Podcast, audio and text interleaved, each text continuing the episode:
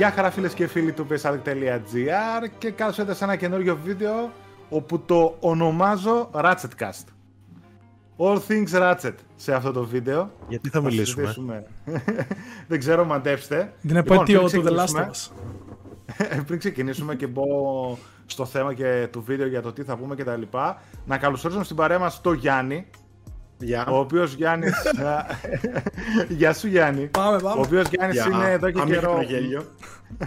μέλος της ομάδας μας και πρώτη φορά συμμετέχει σε βίντεο, τώρα που λέω έχει εξοπλισμό, και είναι και ειδικό πάνω στα Ratchet. Οπότε συμπληρώθηκε τέλεια το κάρα θεωρώ. Γιάννη, πώς αισθάνεσαι πρώτη φορά στο γυαλί του ε, PS Addict; Εντάξει και πολύ όμορφα και φούλα μηχανία. Αλλά εντάξει τα Δεν- πάει καλά. Δεν πειράζει, δεν πειράζει. Με το που ξεκινήσεις Ναι. να μιλάς για το Ratchet, σε- θα, θα λιώσεις, θα λιώσεις. Σε ξέρω. Ε, λοιπόν, στο θέμα του βίντεο, τι θα κάνουμε, παιδιά; Ε, είπαμε με αφορμή τη μεγάλη κυκλοφορία του μήνα, που είναι ένα από τα αποκλειστικά του PlayStation 5, το Ratchet Clank Rift Apart, να κάνουμε ένα Ratchet Cast, όπου θα μιλήσουμε γενικά στην αρχή για την ε, ιστορία του franchise, 20 χρόνια franchise, ιστορικό franchise ε, για την ίδια την Insomniac αλλά και το PlayStation. Ε, σύντομα βέβαια, δεν θέλουμε να εκταθούμε πάρα πολύ γιατί ετοιμάζουμε ξεχωριστό βίντεο ε, πάνω σε όλα αυτά. Ένα teaser λέω, δεν λέω ακριβώς τι και πώς, αν και εντάξει το έχω αναφέρει και άλλη φορά. Και στη συνέχεια θα επεκταθούμε στο ίδιο το παιχνίδι, να το αναλύσουμε περισσότερο, τι μας άρεσε, τι δεν μας άρεσε και στο τέλος κάποιες παρατηρήσεις που έχουμε για τον τίτλο και για το μέλλον του franchise. Λοιπόν, πάμε να ξεκινήσουμε. Εννοείται. Ναι. Αλλά ο Let's λόγος do στους it. ειδικούς, όχι σε εμάς. Τι ειδικός. Φυσικά. θα Εμείς δώσω- ακούμε. Θα δώσω το λόγο στους ειδικούς, δηλαδή περισσότερο στο Γιάννη και στο Στάθη, τουλάχιστον για την ιστε- ιστορική αναδρομή, γιατί και εγώ ο ίδιος τα Ratchet Clank τα ξεκίνησα από, το, από τα PlayStation 3 ε, παιχνίδια και μετά, Παρομοίως. οπότε έχω χάσει και ένα σημαντικό κομμάτι ε, των παιχνιδιών του PlayStation 2, οπότε νομίζω Γιάννη θα δώσω σε ένα λόγο, καθώς οκ. είσαι ο ειδικός να περάσει από κάτω banner εννοείται Γιάννης ε, Ratchet Clank Specialist.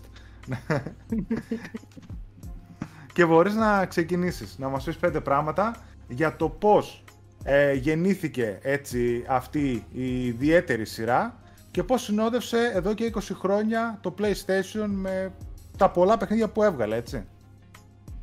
Ναι, φυσικά. Εντάξει, ξέρουμε ότι είναι δύο στούντιο στην ιστορία της Sony που πάνε παρέα. Insomniac και Naughty Dog. Και το ξέρουμε αυτό από το PlayStation 1 με το Crash Bandicoot και με το Spyro the Dragon. Περάσαν λοιπόν οι εποχές, κράτησε η Universal ε, και τα δύο franchise αυτά, οπότε στην εποχή του PlayStation 2 έπρεπε να γίνουν καινούργια franchise. Ξεκίνησε η Naughty Dog με τον Jack and Daxter προφανώς, δύο πρωταγωνιστές, το σημαντικό, και συνέχισε και η Insomniac που ήθελε να κάνει τα δικά της πράγματα. Το βασικό χαρακτηριστικό ήταν ότι ήθελε να σηκώσει τον Spyro στα δύο πόδια για να έχει ελευθερία στις κινήσεις και να κάνει κάτι πιο ενδιαφέρον και έτσι γεννήθηκε ο Ratchet. Εντάξει, υπάρχουν κάποια άλλα πράγματα που δεν θα τα πούμε τώρα νομίζω, δεν είναι επί της παρούσης όσον αφορά τις ιδέες που είχαν τότε αλλά το σημαντικό είναι αυτό. Η Naughty Dog τους χάρισε και τη μηχανή γραφικών για να μπορούν να κάνουν κάτι και ξεκινήσαν να σχεδιάζουν το παιχνίδι. Στην πορεία ήρθε και ο Clank, οπότε ολοκληρώθηκε το δίδυμο αυτό και έχουμε αυτό το παιχνίδι του 2002. Το οποίο ήταν τέλειο όταν βγήκε. Εντάξει, ο χαμός του Ratchet Clank ήταν ε, φοβερός. Τουλάχιστον στον ελληνικό τύπο, εγώ θυμάμαι πάρα πολύ καλές βαθμολογίες. Ε, νομίζω ότι γενικά όλα τα παιχνίδια, αν νομίζω εκτός από ένα, δύο, που όχι απλά δεν, έχουν, δεν είναι ότι δεν έχουν καλές βαθμολογίες, είναι απλά λίγο πιο πεσμένες σε σχέση με όλα τα υπόλοιπα που είναι τουλάχιστον από 80 Metacritic, μην πω και παραπάνω. Τώρα Και λες, άνω. τώρα λες για τα mainline, έτσι. Για τα mainline, ναι, οκ, ρε παιδί. Η αλήθεια είναι πρέπει να έχει κα- κάμποσα παραπάνω misses η σειρά συνολικά, αλλά όχι πολλά παραπάνω. Δηλαδή, άντε να είναι Είναι και 5 πάρα πολλά παιχνίδια, ρε. 5-6 Ναι, είναι πάρα πολλά. που. Ακριβώς, που δεν τα είχαν πάει τόσο καλά. Κάτι ας πούμε. Ε, που ήταν co-op, θυμάμαι. Κάποια άλλα πιο μικρής κλίμακας που ήταν 3-4-5 ώρες max. Δεν είχαν τόσο καλές Ναι. βαθμολογίες. Αλλά ναι, Αυτά, αυτά. η αλήθεια είναι εκείνα τα παιχνίδια τότε στην αρχή. Εγώ να πω ότι δεν τα έζησα γιατί όταν βγήκε το πρώτο Ratchet ήμουνα δύο χρονών. Επομένως. Α, ήταν λίγο άτυχο. Τα είδα μετά στο PS3 Collection που είχαν βγάλει, που είχε γίνει πολύ καλή δουλειά.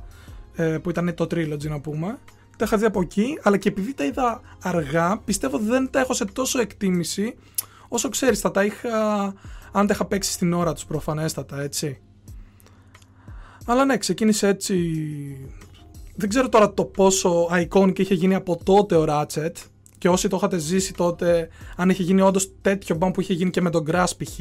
ή αν ήταν πιο κατώτερος του από άποψη το πόσο δημοφιλής ήταν έτσι. Δεν ξέρω. Εντάξει, δεν νομίζω ότι ως μασκότ είναι εξίσου δημοφιλής. Δεν, ίσως δεν το σήκωνε και εποχή να είναι δύο εξίσου δημοφιλείς μασκότ, έτσι. Δηλαδή να έχεις και Crash και Ratchet στην ίδια κονσόλα. Ναι. Αλλά σίγουρα ότι έχει κρατήσει 20 χρόνια το franchise κάτι δείχνει, ρε παιδί μου. Εγώ τουλάχιστον από αυτά που θυμάμαι και αυτά που ξέρω είναι ότι είχε πάρει αρκετά το ρόλο του, του Crash, γιατί ο Crash ας πούμε ήταν ο μασκότ στο PlayStation 1. Από το 2 και μετά άρχισε να φθήνει πολύ το franchise, είχε αλλάξει και χέρια, είχε φύγει από την Naughty Dog και είχαν ανεβεί άλλα, άλλες σειρές οι οποίες ήταν και αρκετά στηριζόταν και σε αυτό το δίδυμο. Δηλαδή Ratchet and Clank, ήταν ο Jack, ο Daxter, υπήρχαν και άλλα παιχνίδια που ήταν πάντα έτσι ε, δύο ήρωες, ξέρω εγώ, λίγο διαφορετικοί μεταξύ τους και εκεί ξεκίνησε έτσι αυτό το platforming ε, στοιχείο με πιο ανοιχτά περιβάλλοντα κτλ. Εντάξει, ήταν και χρυσή ναι. εποχή τότε, έτσι, και το Sly ήταν μέσα και πολλά ακόμα. Ναι, ναι. ναι, ναι, ναι συνεχιζόταν. Ναι, η Sony κένταγε εκείνη την περίοδο όσον αφορά τα exclusive που είχε και από άλλα third party. Αλλά το θέμα είναι ότι το Ratchet Clank είχε την τύχη να βγει μετά το Jack and Daxter, οπότε οτιδήποτε ήθελε να κάνει το Jack and Daxter, το Ratchet Clank κατάφερε και το έκανε λίγο καλύτερα. Είχε shooting, είχε καλύτερα κρυμμένα μυστικά, είχε αυτό τον εντυπωσιακό κόσμο, τους πλανήτες που έβλεπε τη, τη Μετρόπολης να περνάνε από πάνω τα αυτοκίνητα, τα γραφικά, πολλά particles από τις βίδες που όλη την ώρα ήταν το... Ε, αντίστοιχα, τα αντίστοιχα λεφτά βασικά. Οπότε ήταν ένα παιχνίδι το οποίο σ' άφηνε άφωνο. Είχε ένα δύστροπο χειρισμό βέβαια, που τα επόμενα παιχνίδια της σειράς τον κάνανε καλύτερο, αλλά το παιχνίδι ήταν άπεχτο. Και πώς συνεχίστηκε; Συνεχίστηκε με το Ratchet Clank 2, με τον Going Commando, που ουσιαστικά το παιχνίδι έγινε third person shooter πρακτικά. Δηλαδή με το πάτημα ενός κουμπιού έκανε strafing, είχε ένα jumping, ε, dodging ε, παράλληλα, το humor 1000% πάνω, η ιστορία έτσι λίγο πιο τραγελαφική, οι χαρακτήρες πιο καρικατούρες και ήταν πολύ καλό. Και ενδιάμεσα να πούμε μετά από αυτά συνέχισε η τριλογία κανονικά, είχε βγει το 4 που νομίζω λέγεται Deadlocked αν δεν κάνω λάθος το οποίο δεν ήταν ακριβώς ε, κανονικό Ratchet. Αν θυμάμαι καλά ήταν πιο arena based κάπως, κάπως έτσι δεν το είχαν φτιάξει. Ε, Γιάννη; Είχαν αυτή, είχαν αυτή τη ναι. μόδα που ήταν τριλογία και ένα spin-off Α, ακριβώς Όπου στο Jack and Daxter είχαμε το Jack Α, X με μουσική από, ναι. Queens, ναι, από Queens ε, of the Stone Age εντάξει ήταν φοβερό racing και μετά είχαμε στο Ratchet Clank που κάνει το spin-off του Deadlocked, το οποίο όμως την ιστορία την ακολουθούσε κανονικά για κάποιο περίεργο λόγο. Και το Jack X το ίδιο βέβαια, εντάξει. Έτσι ήταν λίγο πιο όριμο, πιο ήμο φάση, πιο new metal, είχε τέτοια χαρακτηριστικά. Της εποχής του δηλαδή. Γιατί και το Jack X ναι. νομίζω και ένα της εποχής του ακολουθούσε. Ε, ήταν αυτό που στο PlayStation 1, εντάξει, όσοι έχουμε γεννηθεί στο 90 ήμασταν παιδιά, Οπότε πιάσαμε PlayStation 1 περίπου την εποχή που έπιασε ο start PlayStation 2 ηλικιακά παράλληλα. Ναι. Οπότε τι παίζαμε, Crash και Spyro παίζαμε. Μετά πήγαμε το PlayStation 2, μεγαλώσαμε κι εμείς, θέλαμε έτσι λίγο ντουβρουτζά. Ε. Οπότε Jack and Daxter και Ratchet Clank. Οπότε μετά ναι, PlayStation ναι. 3, Uncharted και Last of Us. Γίναμε πιο Άντρες. Πιο hardcore. Ακολουθούσε την ηλικία και τα γούστα αυτό. δηλαδή, ναι. όπως είχε ξεκινήσει από το πρώτο, μεγάλωνε μαζί με τις κονσόλες και τα franchise της Sony. Ναι, όπως βλέπουμε γενικά η βιομηχανία από τότε στο τώρα. Τότε, ας πούμε, έβγαινε ένα crash και έπαιρνε Metacritic, ξέρω εγώ, 100. Και τώρα ναι, βγαίνει crash και ξέρεις πάλι τα πάει καλά. Απλώς είναι πιο νης, είναι για λιγότερους. Πλέον τα βλέπουμε περισσότερο και τα παιχνίδια σαν έργο τέχνης. Ενώ τότε τουλάχιστον έτσι το έχω στο μυαλό μου, τουλάχιστον μέχρι να έρθουν παιχνίδια όπως Psycho, Shadow of the Colossus και άλλα διάφορα, δεν τα έβλεπες τόσο πολύ σαν Wow, κοίτα εδώ τι λεπτομέρεια βάλανε, τι θέλει να πει ο ποιητής και τα σχετικά. Τα έβλεπε απλά, OK, Tony Hawk Skateboard πάρ το 98 Metacritic, ξέρω εγώ. Το, το 2. και αλήθεια είναι αυτό. Αλλά άλλη εποχή όπως λέμε και άλλα τα κριτήρια τότε, έτσι. Δεν μπορείς να συγκρίνει. Ήταν άλλες εποχές, τελείως άλλα τα κριτήρια Ε, άλλη φάση στα video games, άλλη φάση το πώς σκεφτόταν αυτοί που βάζαν τις βαθμολογίες, ε, το περιεχόμενο που μπορεί να έχει ένα παιχνίδι, multiplayer δεν υπήρχε, updates μετά και πρόσθετα Ναι. modes και χίλια δυο πράγματα δεν υπήρχε. Είναι τελείως άλλη φάση. Δηλαδή, ε, ελάχιστα παιχνίδια μπορώ να σκεφτώ απείραχτα που η βαθμολογία τους τότε και του τώρα να ήταν ίδια. Κυρίως για τα δεκάρια, ας το πούμε, ή τις πολύ ψηλές βαθμολογίες. Εδώ βλέπεις στα σημερινά παιχνίδια, ε, όπως και στο Ratchet, ότι και εδώ υπήρχε μια ψαλίδα ρε παιδί μου ανάμεσα στις βαθμολογίες, ανάλογα το πώς το σκέφτηκε ο καθένας. Τέλος πάντων, θα πούμε παρακάτω, αλλά συνέχισε έτσι λίγο την α, ανασκόπηση, Γιάννη. Εποχή PS3 τώρα πάει σειρά. Τα Από εκεί main. πάει P- Ναι. PS3, δύο franchise Insomniac και ακόμα να αγοραστεί από τη Sony. Εντάξει, για το Resistance δεν έχω να πω πολλά, δεν έχω πολύ ασχοληθεί. Τα Ratchet Clank, εντάξει, μια καινούργια τριλογία. Περίεργα παιχνίδια, έτσι πιο παιδικά, δηλαδή κατάλαβε την ανάγκη η Sony μάλλον έπιασε τον παλμό ότι υπάρχουν παιδιά που ξεκινάνε να παίρνουν PS3 όταν πήρε ο Στάθης για παράδειγμα, στην ίδια ηλικία. Τώρα συγγνώμη Να. Στάθη, σε αναφέρω γιατί όχι, όχι, ρε, εσύ, τι; ως- ως Ψέματα δεν λέω. ηλικιακά, όχι κάτι άλλο. Αφού PS3 πήρα στα. δε- Sorry που σε δεκόπτω κιόλας, πήρα στα 10 μου. Και τότε είχα παίξει και το A Crack in Time. Το ένα εκ των τριών, έτσι. Της Future τριλο... τριλογίας. Ε, εμένα με μεγάλωνε η γιαγιά και με είχαν πάει απλά στο σπίτι που νοικιάζαν οι γονείς μου για να δω ένα PlayStation 1 και ένα Crash. Δεν ήξερα καν τι είναι αυτά, 6 χρονών. Αυτή- Αυτή ήταν η πρώτη μου εμπειρία. Ψυχούλες. Μια χαρά είστε, 10 χρονών PlayStation 3 σας πέρανε. Κυριλέστε. Ακριβώς. Μην λέτε τίποτα. Με Για DS πες. πιο πριν, αλλά εντάξει, ε, για, άλλη, για άλλη στιγμή αυτή η ιστορία. Ε, κοιτάξτε, η τριλογία ήταν πιο παιδική και σε σενάριο. Μιλάμε τώρα για προφητεία, ο εκλεκτός που ψάχνει να βρει τη φυλή του. Πολύ κλασικά παραμυθένια πράγματα. Εντάξει, τα παιχνίδια έχουν κάποιες. Φαίνεται λίγο ότι έχουν μείνει μια γενιά πίσω στο PS2. Δηλαδή τα γραφικά τους είναι καλύτερα, αλλά το gameplay δεν εξελίχθηκε απαραίτητα όσο θα μπορούσε. Δηλαδή δεν βλέπουμε βελτιώσεις τύπου Uncharted ή αλλαγές στα γραφικά τύπου Uncharted που το Uncharted 2 έριχνε αγώνια. Κρατάνε ένα σταθερό γραφικό στυλ, ένα καρτουνίστικο χαρακτήρα, προσπαθούν να βάλουν κάποιες λεπτομέρειες, είναι πολύ διασκεδαστικά, αλλά παράλληλα μειώνεται και το μέγεθός τους. Δηλαδή το A Quest for Boot είναι, εντάξει, είναι Τρει-τέσσερι ώρες. heroes. Ναι. Και αν δεν, Το κάνω ίδιο πράγμα. λάθος, αν δεν κάνω λάθος ήταν πρώτα Tools of Destruction που είχε βγει και άφηνε ένα τρελό cliffhanger με τον Clank εκεί στο Ναι. τέλος και τα ζώνη, πώς Zen, δεν θυμάμαι πώς λέγονταν αυτά τα εξωγήινα πλασματάκια, τέλος πάντων. Ε, μετά βγαίνει καπάκι ένα ή δύο χρόνια μετά το ε, Quest for Booty, έτσι, που ήταν με αυτή την, ε, μια άλλη Lombax νομίζω, δεν ξέρω, Lombax πρέπει να ήταν και αυτή. Ε, Μάλλον ναι. γιατί έτσι το θυμάμαι το design της και τελειώνει και αυτό και μετά βγαίνει το 2009 το A Crack in Time που για μένα μέχρι και σήμερα το θεωρώ ας πούμε το καλύτερο Ratchet Clank. Δηλαδή είχε αρκετά ambitious παρότι παιδικό ναι με ένα ambitious story με πολλούς villains. Δηλαδή έβλεπες 3-4 villains είχε optional ε, bosses, arenas, είχε, είχε αγώνες.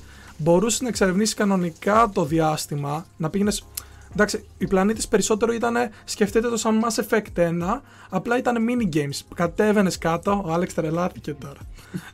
Άσε με τώρα. Άσε με τα Mass Effect. Και έπρεπε να βρεις να μαζέψεις εκεί πάρα πολλά ζώνε, ξέρω εγώ, για να ξεκλειδώσεις το Rhino, έτσι. Το θρηλυκό όπλο που υπάρχει σε κάθε Ratchet Clank παιχνίδι. Ε, με είχε αρέσει πάρα πολύ ε, και ο Alistair, αυτός ο ακόμα έναν Lombax που είχε σχέσεις με τον πατέρα του Ratchet και ουσιαστικά ήθελε. Το όλο concept Μην είναι ότι. κολλάριζε, τώρα βγήκε.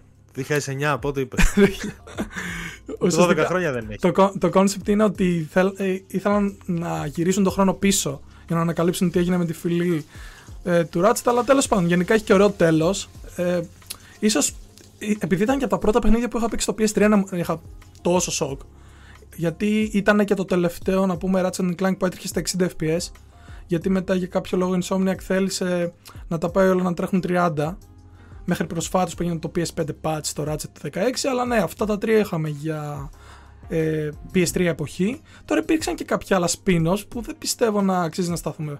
Ε, All for One Ε, όχι. νομίζω λέγονταν ένα που Αυτό ήταν έτσι ένα- λίγο... Τότε ήταν Οκ. της μόδας αυτά τα party games και είχαν βγάλει το Ναι. All in One. Ναι. Είχαν βγάλει το spin-off α, στο PSP με τον Clank, Agent Clank, Agent κάπως Clank, έτσι νομίζω, Agent αν θυμάμαι- Clank. αν θυμάμαι καλά. Είχαν βγάλει και ένα το είχαν runner. κάνει και, το είχαν κάνει και port, αν θυμάμαι καλά, στο PlayStation 2. Σωστά. Εγώ πάντως γενικά με, με το PlayStation 3 τότε όταν είχα ξεκινήσει και έπαιζα full όλα τα παιχνίδια της α, Sony και όχι μόνο βέβαια, γενικά στο μυαλό μου τη σειρά Ratchet ρε παιδί μου την είχα κάτι σαν πιο παιδικό. Δεν την πολύ ακουμπούσα. Παρόλο που ήταν από μεγάλο στούντιο, παρόλο που ήταν αποκλειστικά κτλ. ίσως το είδος κτλ.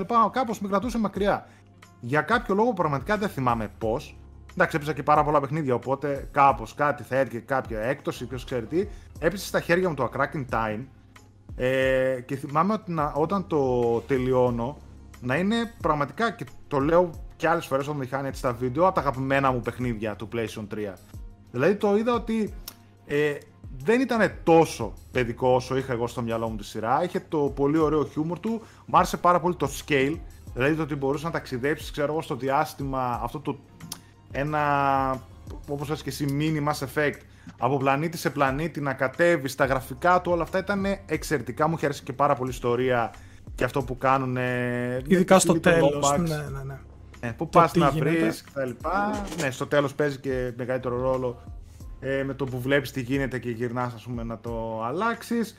Μου είχε αρέσει πάρα πολύ. Πραγματικά δεν το περίμενα ότι ήταν τόσο καλό παιχνίδι το Ratchet και γι' αυτό βέβαια κυνήγησα και μετά και πήρα και κάποια άλλα όπως το Collection. Δεν τα έχω όλα, αλλά έχω πάρει ναι. το Collection και μου λείπουν ας πούμε κάνα δύο-τρία. Ναι, και πρωτού πάμε παρακάτω, εγώ να τονίσω ότι μου είχε αρέσει και ο παραλληλισμός μεταξύ αν θυμάσαι που έπαιζες Clank και Ratchet και έλεγε, ξέρω εγώ, έκοβε και έλεγε Meanwhile και έδειχνε που ήταν ο, ναι. Ratchet, ε, ο Clank σε εκείνο το σύστημα με τα ρολόγια, ξέρω εγώ, και το gameplay του ήταν πολύ πολύ ωραίο γιατί νομίζω ε, στο μεγαλύτερο μέρος του παιχνιδιού ήταν χωρισμένοι οι Ratchet και Clank όπως και ναι. στο Rift Apart αλλά πριν πάμε στο Rift Apart είχαμε και το Into the Nexus που ναι με ένα ασήμαντο γενικά Ratchet παιχνίδι 5-6 ώρων ξέρω εγώ ε, θεωρείται prequel, το prequel ναι, του, του Rift Apart και εκεί είχαμε δει και τον διαστασοποιητή, έτσι. Ναι.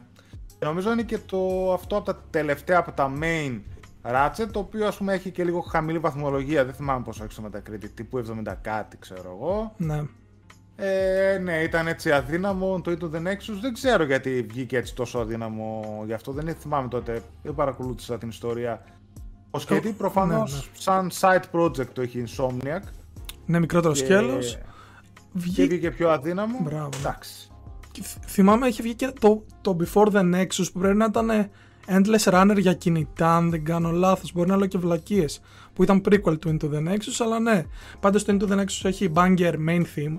Γιατί έψαχνα μουσική για το review του Ratchet και είχα βρει αυτό και το άκουγα συνέχεια για κανένα διήμερο μετά. Very good. αλλά για τη μουσική έχω διαβάσει και δεν ξέρω αν συμφωνώ ιδιαίτερα ότι ο ε, Dave, ε, Γιάννη ξέρεις πώς λέγεται, ο συνθέτης των πρώτων Ratchet; Το έχεις στο μυαλό σου David Bergant νομίζω πρέπει να λέγεται ήταν αυτός που είχε, κάνει είχε φέρει το industrial στο, στο κάθε κομμάτι που έπαιζε κάθε κομμάτι της πίστας ήταν κάθε, κάθε πίστας ήταν εντελώς πιο διαφορετικό από το προηγούμενο ενώ τώρα βασίζεται πάρα πολύ σε αυτό το επικούρα Marvel μουσικές και η αλήθεια είναι και από το Rift Apart.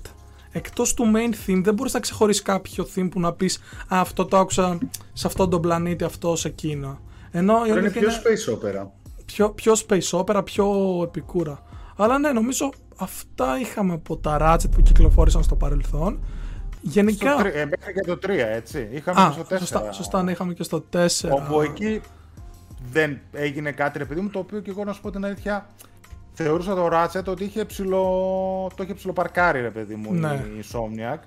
Γιατί καλώς κακώς τα παιχνίδια αλλάξανε, οι ρυθμοί αλλάξανε, το gameplay, οι μόδες, όλα αλλάξανε. Αλλά όχι μόνο έβγαλε, δηλαδή έκανε μια κίνηση η οποία ας πούμε ήθελε να μεγαλώσει προφανώς το franchise. Βγήκε μια ταινία, η οποία ήταν η ταινία, ξέρω εγώ, Ratchet Clank και μετά αποφάσισε να κάνει remake reimagine, ας το πούμε έτσι, το πρώτο Ratchet Clank με τα CGI, ξέρω εγώ, και η ιστορία να είναι κομμένη και ραμμένη από την ταινία. Οπότε άλλαζε και λίγο το, τη βασική ιστορία του πρώτου Ratchet, ας πούμε, έχω δει κάποιες διαφορές που είχαν και τα λοιπά. Ε, θυμάμαι πολύ καλά που μας το είχε στείλει η Sony ε, που το είχα παίξει και το είχα γράψει για review και είχα εντυπωσιαστεί πάρα πολύ ε, με τα γραφικά. Εξ αρχής δηλαδή με, το, με τα γραφικά ήταν εντυπωσιακά τότε το 16 αν θυμάμαι καλά. Είχε βγει το. Ένα μήνα πριν το Uncharted 4. Ναι, ο, ήταν mm. ωραίος μήνας τότε. Ωραίος και με είχε εντυπωσιάσει πάρα πολύ στα γραφικά με τη μία, αλλά συνέχισα να εντυπωσιάζομαι και με το όλο story ε, με την αφέλεια, με το χιούμορ, με όλα αυτά που έκανε ρε παιδί μου και θυμάμαι είχα περάσει πάρα πολύ καλά. Ναι. Μου είχε αρέσει πάρα πολύ εκείνο το Ratchet και ίσως ήταν και μια καλή κίνηση για να γνωρίσουν και καινούργιοι παίκτες μετά από το BAM που έκανε και το PlayStation 4 εννοείται. Ε, και καινούργιοι παίκτες να γνωρίσουν το Ratchet. Είναι αυτό, ήταν και το βασισμένο στο πρώτο παιχνίδι το πώς γνωρίζονται με το Clank. Έμπαινε μια βάση. Βέβαια, εδώ να πούμε ότι δεν είναι άνον το παιχνίδι. Θεωρείται λίγο σαν ξεχωριστό reimagine τίτλος. Δεν συνεχίζει έτσι κάποια ιστορία. Αλλά ναι, ήταν καλό, καλή προσθήκη. Ε, Γιάννη... Ο Γιάννης είναι ο μόνος που έχει και διαφωνία με το ότι είναι καλή Όχι, προσθήκη. και, και εγώ έχω διαφωνία. Γιατί θέλω να πούμε Α, το και ίδιο, αλλά εσύ. θα αφήσω να, το Γιάννη να το Ναι. πει. Για το story Όχι, πες, πες. ε, κυρίως νομίζω θα μιλήσουμε και οι δύο. Του 16, Εντάξει, ας να- πούμε. Να συμφωνήσουμε για δύο πράγματα. Ότι μέσα τα σπάει και ο Mr. Zerkon, το όπλο. Ναι. Ο, ο άντρας Ναι, της Mrs. Zerkon που αγοράζουμε τα όπλα μας στο Rift Apart. Spoiler, συγγνώμη. Ε, εντάξει, Αλλά, σιγά. ναι. Αλλά και ο υδραυλικός. Α, ο υδραυλικός. Το δεύτερο πλανήτη, ναι, που ουσιαστικά καταλαβαίνω ότι βρίσκεται στο reboot της ταινίας. Που Ναι. είναι εντάξει, φοβερή ατάκα. Γιατί, για να πούμε για τον υδραυλικό, υπάρχει ένας υδραυλικός που εμφανίζεται σε κάθε Ratchet από το πουθενά και γενικά αυτός κάτι ξέρει παραπάνω με το χωροχρόνο. Είναι πολύ μυστήριος τύπος και εμφανίζεται σε άκυρες στιγμές. Α, θα μιλήσουμε για το αν εμφανίζεται στο Rift Apart ίσως παρακάτω, αλλά who knows. ε, knows. απλά και, και εγώ να πω ότι γενικά το story ρε παιδιά του, του remake του 16 το απλοποίησαν, το έκαναν περισσότερο παι- παιδικό 100%. Δηλαδή, πιο complex σχέση που είχε ο Ratchet με τον Clank, ειδικά στην αρχή που ο Ratchet, ε, αν θυμάμαι καλά, ήταν πιο σκληρός προς τον Clank, δεν μπορούσε να ανοιχτεί τόσο εύκολα. Ήταν γενικά μόνος του από τα, πρω- από τα πρώτα λεπτά του παιχνιδιού. Ήταν λίγο, δεν ξέρω, διαφορετικό, ενώ από τη στιγμή που ξέρεις, γνωρίζεις κατευθείαν στο remake τον Clank και γίνονται κατευθείαν φιλαράκια, χωρίς να συμβεί τίποτα. Και επίσης η χρωματική παλέτα, παρότι εντάξει ρίχνει στα σαγόνια στο 16, στο αρχικό, ειδικά στον πρώτο πλανήτη, δεν θυμάμαι, Verdin νομίζω λέγεται ο πρώτος πλανήτης. Θα σας Η Veldin, γελάσω. η Veldin, νομίζω. Ναι, Veldin πρέπει να είναι. Ήταν έτσι. Ναι, μεν πιο γκρίζος, αλλά είναι αυτό το πιο. Πώς να σου το πω. Λες και είσαι σε παιχνίδι Metroid. Είσαι μόνος σου, λες τώρα που πάω, ποιος είμαι. Ενώ ξέρεις, μετά το κάνανε πιο πολύχρωμο. Οκ. Άκυρα τώρα. Όχι ότι έχει ιδιαίτερα σημασία, ε, ιδιαίτερη σημασία αυτά που λέμε, αλλά έτσι δύο-τρει δύο, Το τρεις 16, απόψεις. Το Imagine Reboot, πες όπως θες, το 16 ακολουθεί Ναι. αυτή τη γραμμή που πριν και ο Ζής στη Sony που από κάποια φάση, ο Ζής νομίζω το είπε, που είπε ότι το Ratchet είναι μια σειρά παιδική πλέον ρε παιδί μου. Ναι, ακριβώς αυτό. Εισαγωγικά ίσως το παιδική και απλά το έφεραν πιο κοντά σε, στη γραμμή που ακολουθούσε ήδη η σειρά. Γιατί και εγώ όταν έπαιξα το Ratchet του 16, ε, ένα από τα ας πούμε πράγματα που δεν μου έκανε εντύπωση και που μου κρατούσε το παιχνίδι πίσω είναι το πόσο άνευρο ήταν. Δηλαδή ήταν τελείως ρε παιδί μου, σαν ταινιούλα Σάββατο μεσημέρι το δείχνει ήταν ψάκι. Ε, που έπαιζε στο δεν Star, είχε κάτι. ξέρω εγώ. Ναι, δεν είχε κάτι να δώσει σε έναν ενήλικα πλέον πέραν από το fun to play Ναι. της υπόθεσης. Γενικά. Fan to play είναι το μόνο guarantee νομίζω στη Ναι, σειρά. ναι, έτσι. στο- στο Ratchet. Κανείς Ναι. δεν μπορεί να αμφισβητήσει. Εγώ αυτό που Και η θα πω. δυσκολία του ήταν πολύ καλή. Ναι. Εγώ αυτό που θα πω και Ξέρω. θα κλείσω από αυτά που έχω να πω τέλος πάντων είναι ότι μετά το A Crack in Time το Ratchet γενικά είναι μια σειρά που είναι safe, πολύ πολύ safe, fun to play όσο δεν πάει και μέχρι εκεί. Δηλαδή αν μπεις με, με αυτούς τους δύο γνώμονες στο Rift Apart και δεν περιμένεις κάτι παραπάνω νομίζω δεν θα, δεν θα απογοητευτεί κανένας. Πώς να, σου- είναι το Ghost of Tsushima των Ratchet and Clank. Για να το- Για να το, εξ- Καλή, καλή Εντάξει. παραβίαση. Ανοίγει για να πόλεμος. το, Ναι. Το παραλληλήσουμε έτσι. Δεν Ναι. ξέρω. Θα, θα, θα μιλήσουμε και παρακάτω γι' αυτό. Αλλά νομίζω, δεν ξέρω, έχετε να προσθέσετε κι εσείς τίποτα για τα πιο παλιά Ratchet Ε, ίσως, για, το, όχι, για το εγώ αυτό 16. που θέλω- εγώ αυτό που θέλω να σας ρωτήσω, πριν πάμε για να μπούμε και στο Rift Apart, έτσι, σε αυτή την μικρή έτσι, αναδρομή που κάνουμε, ότι ποιο από αυτά που παίξατε θεωρείτε ότι είναι τα αγαπημένο σας Ratchet και πού νομίζετε ρε παιδί μου ότι η σειρά έφτασε στο peak της, πού νομίζετε ότι άγγιξε κορυφή η σειρά και πλέον για να προχωρήσει παρακάτω θέλει να πέσει λίγο ανακάτεμα; Για να βγω εγώ από τη μέση και να μιλήσω στα παιδιά, γιατί τα παλιά τα Ratchet τα έχω παίξει ελάχιστα. Το πρώτο Ratchet που θυμάμαι να παίζω 100% 16, δεν έχω κάποια απάντηση να δώσω. Εντάξει, Οπότε ωραία, κάνω ναι, στην ναι. άκρη να δώσω λόγο γιατί είχα παίξει διάσπαρτα κάποια στο 2 και στο 3, αλλά και αυτά νοικιασμένα, δηλαδή δεν είχα Ναι, ποτέ. ψιλοπράγματα. Δεν δεν με τραβούσε ποτέ σαν franchise το Ratchet σε αντίθεση με το Crash π.χ. Ε, αλλά οκ, ας πούμε τα παιδιά το αγαπημένο τους για να πάμε και μετά στο Ναι. κυρίως θέμα. Τέλεια. Δηλαδή εννοείς ότι το Ratchet του 16 είναι το αγαπημένο σου, έτσι. Το λατρεύεις. Θέλοντας και εμείς. ε, Δεν θέλω να πω κάτι τέτοιο. δεν θα με Θέλοντας αναγκάσεις. και εμείς. Α- Αλλά δεν θέλει να το αρνηθεί κιόλας. ε, δεν έχω και επιλογές. εγώ να Γιάννη, πω. πες μας Α, εσύ. να πει ο Γιάννης, Α, ναι, πες. ναι. Πες. Εγώ θα πω πρώτα ότι κρατάμε την αναφορά στο Crash γιατί θα ακουστεί πάρα πολύ για το Rift Apart. Η αναφορά στο Crash Bandicoot και συγκεκριμένα στην τέταρτη συνέχεια. Οκ. Ε, τώρα από τα παιχνίδια, εμένα το 2 είναι το αγαπημένο μου, από το PlayStation 2. Το Going Commando σίγουρα. Νομίζω ότι ήταν το παιχνίδι που έχω ρίξει τις περισσότερες ώρες γενικά με το να ψάχνω, να μαζεύω. να το- 1400 ώρες Ratchet το άλλος ξέρω εγώ. Εκατό- ε, 140 playthroughs. 140 playthroughs. Όχι. Έκανα challenge mode και ξανά new game plus, σε new game plus γιατί μ' άρεσε ας πούμε πάρα πολύ. Και μετά το Deadlock. Που το Deadlock εντάξει μας έπιασε και λίγο στην πιο metal φάση λίγο τη, τη, την emo ήταν έτσι λίγο πιο ώριμο. Όσο ώριμο μπορεί να είναι Ra- Ratchet Clank παιχνίδι. Από εκεί και μετά εντάξει λίγο κατηφόρα δηλαδή όχι πολύ εντυπωσιασμένος ούτε και από το Ratchet Clank του 16 Οκ. Οκ. Κυρίως γιατί έλειπε το, το πικάντικο το χιούμορ. Μπορείς να ονομάζεις ένα παιχνίδι Quest for Booty και να είναι παιδικό. Η αλήθεια είναι, ξέρεις τι, έχουν σταματήσει και με τις ονομασίες αυτές τις, ξέρεις, πιο Ναι, πικάντικες. ναι, πικάντικες. Το Up Your Arse και ιστορίες. ναι. Have your arsenal. Οι οποίες ήταν οι Αμερικάνικες, έτσι. Αλλάζαν οι ονομασίες στην Ευρώπη. Εμείς δεν τις είχαμε αυτές. Ε, όχι, νομίζω είναι ανάποδα. Αν δεν κάνω Ανάποδα. λάθος. Εδώ Γιατί- σίγουρα τις είχαμε. Ευρώπη Α, ε, τότε, Ναι. ήταν. τότε Το- οι Αμερικάνοι είχαν. Το Deadlock στα αμερικάνικα είναι το Gladiator και Α, το Ratchet μπράβο, Clank εσύ, το Up Your Arsenal είναι και το Ratchet Clank 3. Α, ωραία. Σωστός, εντάξει, άρα σωστός. ανάποδα το θυμόμουν. Παιδιά, έχω Οκ. ένα κουνούπι εδώ Στάθη. λίγο. Με, ζορι, με ζορίζει. με αποπροσανατολίζει. Ε, νομίζω το είπα και πριν ότι είναι το A Crack in Time.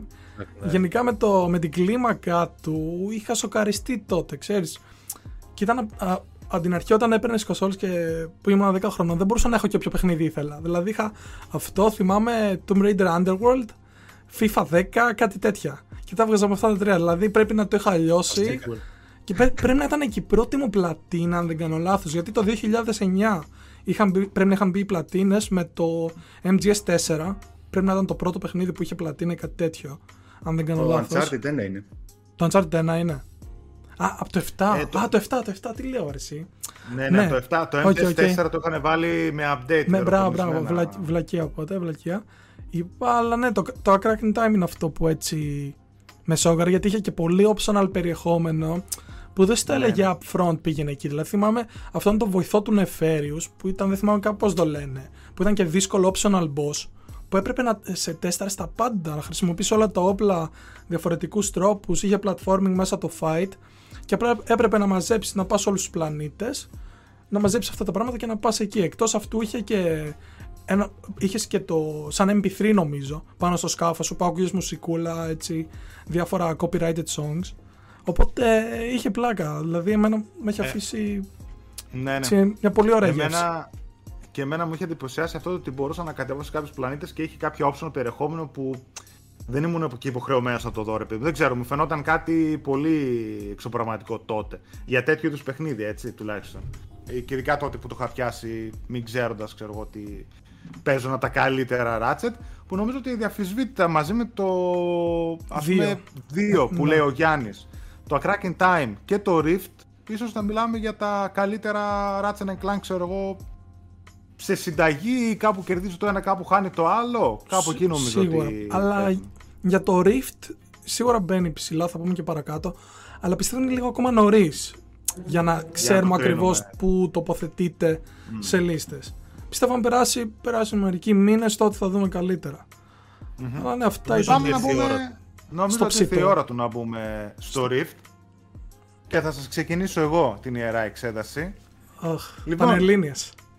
Τρία Ratchet εδώ απέναντί μου τα οποία έχουν παιχτεί και έχουν τερματιστεί. Οι δύο εκ των οποίων έχετε και εμπειρία ε, αρκετή με τη σειρά, έτσι, όχι αρκετή. ολοκληρωμένη εμπειρία με τη σειρά.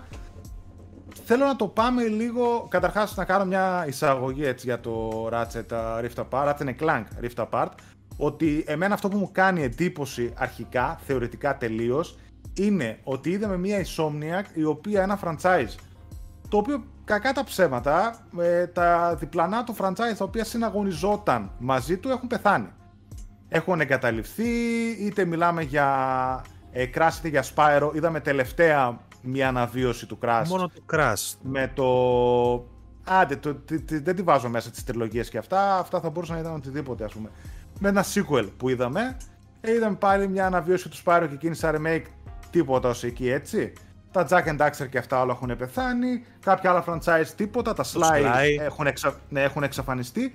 Οπότε μου κάνει εντύπωση που η Insomnia κρατάει τόσο πολύ το franchise τους και μάλιστα είδαμε και άλλους και από την Naughty Dog ε, κάποια άτομα να βγαίνουν και να λένε ότι πραγματικά εκτιμούμε αυτό που κάνετε μακάρι ξέρω εγώ και εμείς να μπορούσαμε να είχαμε ένα Jack and Daxter ας πούμε τέσσερα. Ναι, ο Evan Ε, Wells βγάλει που τώρα. είχε βγει Ναι. ο πρόεδρος. Οπότε μου κάνει τρελή εντύπωση από εκεί. Ήδη μου είχε κάνει εντύπωση το remake που βγάλανε, οπότε ίσως προμηνιόταν κάποια πράγματα ότι θέλουν να κρατήσουν το franchise στην επικαιρότητα. Και έρχεται μετά και κάνει την ανακοίνωση, πέρα ότι στο μεσοδιάστημα είχε βγάλει Spider-Man, Miles Morales, Spider-Man Remaster, έγινε εξαγορά από τη Sony κτλ. Ανακοινώνονται και ένα Ratchet Clank Rift Apart, το οποίο ε, νομίζω ότι κανείς δεν περίμενε. Υπήρχαν φήμε και μάλιστα λέγανε και για παιχνίδι ότι θα ήταν και για το 4 και για το 5, ξέρω εγώ, cross-gen τίτλους κτλ. Και έρχεται και γίνεται μια ανακοίνωση για ένα αποκλειστικό Ratchet Clank παιχνίδι του PlayStation 5. Ε, το οποίο σε διαφορετική περίπτωση θα περίμενε κανείς αυτό να είναι το cross-gen παιχνίδι και κάποια άλλα να ήταν αποκλειστικά του PlayStation 5. Βλέπει Horizon, ξέρω εγώ έτσι. Α πούμε ένα παιχνίδι που απευθύνεται σε ένα πιο νεανικό κοινό, σου λέει θα πάω στα 120 εκατομμύρια του PlayStation 4. Παρ' όλα αυτά ανακοινώνεται αποκλειστικό για το PlayStation 5 και τα διάφορα trailers στη συνέχεια που δείξανε και gameplay μας δείξανε έναν εκθαμβωτικό οπτικό τομέα σε πρώτη φάση έτσι και οι διάφορες συνεντεύξεις που αρχίσανε να δίνουν δεξιά-αριστερά στα μέσα μιλούσαν εξ αρχής για έναν τομέα τον οποίο μπορεί να αποδοθεί μόνο ε, με το PlayStation 5 και συγκεκριμένα ε, είχαν προμοτάρει πάρα πολύ τον SSD. Ειδικά με τα Rifts και θυμάμαι, θυμόμαστε όλοι το πρώτο τρέλερ που είχε παίξει ένα sequence όπου πάει από τον έναν κόσμο στο άλλο, από το ένα Rift στο άλλο. Όταν είχαν πει μόνο με τον SSD του PlayStation 5 μπορούμε να πετύχουμε αυτόν τον σχεδιασμό στο παιχνίδι μας, στα επίπεδα ή όπως θέλετε πείτε το. Και με το Tether το οποίο έχει και θα πούμε παρακάτω. Οπότε βγαίνει το Ratchet Clank και θέλω να ξεκινήσουμε από εκεί. Ε, από τον οπτικό του τομέα. Πώς σας φάνηκε και αν όντως είναι ένα παιχνίδι ε, που, ε, έναν οπτικό τομέα που μας διαχωρίζει γενιά, θα λέγαμε, δηλαδή θέτει τις βάσεις για το next gen thing, ότι Οπότε και από εδώ τεχνικό. και πέρα... Και τα τεχνικά με SSD μέσα και τα λοιπά, έτσι. Ναι, ναι, ναι, Και τα όλα, ρε lifts παιδί και μου. όλα αυτά. Οκ. όλα και την εκμετάλλευση του DualSense που θα πούμε τι και πώς ότι μήπως θέτει τη βάση για το πώς θέλουμε από εδώ και πέρα να φαίνεται ένα next gen παιχνίδι, ένα current gen παιχνίδι πλέον και το πώς πρέπει να εκμεταλλεύεται την κονσόλα, το PlayStation 5 και το DualSense το οποίο θέλω να πούμε που κάνει υπεράριστη εκμετάλλευση. Θες να ξεκινήσεις α, Στάθη εσύ; Ναι, ε, γενικά να πούμε ότι θα συμφωνήσω στο ότι το Ratchet είναι ε, με διαφορά το πιο όμορφο παιχνίδι οπτικά που έχουμε δει μέχρι σήμερα. Τουλά, βασικά γενικότερα. Τώρα σκέφτομαι, ας πούμε το The Last of Us, αλλά είναι... Όχι. Όχι. Σκέφτεται την Έλλη στο μυαλό του Άλεξ και λέει τι λέει αυτός ο βλάκας; Ε, δεν με απασχολεί άποψή σου καν. Όχι, εντάξει. Ίσως αν το Ξέρεις τι είναι πάρεις πολύ δύσκολο να το καθαρά πίσω του συγκρίνεις Ναι, είναι με και παιχνίδια τελείως όπως Red Dead, ας πούμε, The Last of Us, σε αυτό που κάνει τέλος πάντων, όχι απλά είναι top, πιστεύω είναι χρόνια μπροστά. Και εντυπωσιάζει ιδιαίτερα αν σκεφτούμε ότι δεν έχουμε κλείσει καν χρόνο στο PS5. Έτσι. Δηλαδή, θυμάμαι κάτι σκηνές εκεί που πας του, στου Ζόρκι που έχει ένα μπαρ, ξέρω εγώ, που αν δείτε θα έχουμε και πλάνα τους NPCs. Δηλαδή πρέπει να έχει καμία εκεί πέρα 25 NPCs μαζεμένους και είναι λες και τους βλέπεις από cutscene. Βασικά είναι CGI τοποθετημένο, είναι CG τοποθετημένο. Είναι τόσο ε, καθαρά τα μοντέλα τους. Το τι γίνεται στον κόσμο, δηλαδή δεν θα υπάρξει Ισχύει. στιγμή, ακόμα και σε idle animation να κάθεται έτσι ο Ratchet, που αν γυρίσεις την κάμερα θα υπάρχει κάτι άδειο, δεν, δεν υπάρχει. Δηλαδή το έχουν πει σε συνεντεύξεις το πώς φορτώνουν το χάρτη, ας πούμε, έχουν κάποια σακουτάκια, σκεφτείτε τον μπροστά τους. Και κάθε στιγμή που πας εκεί και δεν κοιτάς πίσω, θα κάνουν unload κάποια, στι- ε, κάποια στοιχεία από πίσω που δεν κοιτάς για να φορτώσουν μπροστά. Έτσι. Και επίσης, αν δείτε geometry, ας πούμε, έχουν πολύ καλά κρυμμένα μεγαλύτερες περιοχές πίσω από σπηλιές, ώστε ό- όταν βγεις από εκεί να είναι ήδη loaded και να πάθει shock. Επίσης, αυτό που κάνουν με τους SSD δεν ξέρω πώς το κάνουν. Υπάρχει μια πολύ, πολύ ωραία τεχνική ανάλυση του technical director της, της Insomniac στα πλαίσια της GDC, την οποία είδα και μπορώ να πω ότι δεν κατάλαβα απολύτως τίποτα, αλλά έχει ένα ενδιαφέρον. Ε, που μιλάει γενικά για το πώς χρησιμοποιεί το, ε, τη μηχανή τους, γιατί έχουν δικιά τους μηχανή, να το πούμε και αυτό. Το τι βάζει, τι βγάζει, πώς γίνεται όλη αυτή η, φο- η φόρτωση, ε, η φόρτιση, η φόρτωση, τέλος πάντων, φόρτωση πρέπει να είναι σωστό. Επομένως, ναι, δηλαδή μου έχει κάνει τρομερή εντύπωση. Και να φανταστείτε, ήμουν από τους άτυχους. Το έπαιξα ναι, μεν νωρίς, αλλά ζηλεύω όλους εσάς που να φανταστώ εσείς οι δύο το είδατε σε 60 FPS. Πρώτο playthrough, έτσι, με, την, R- με το RT. Ε, ο- Ναι.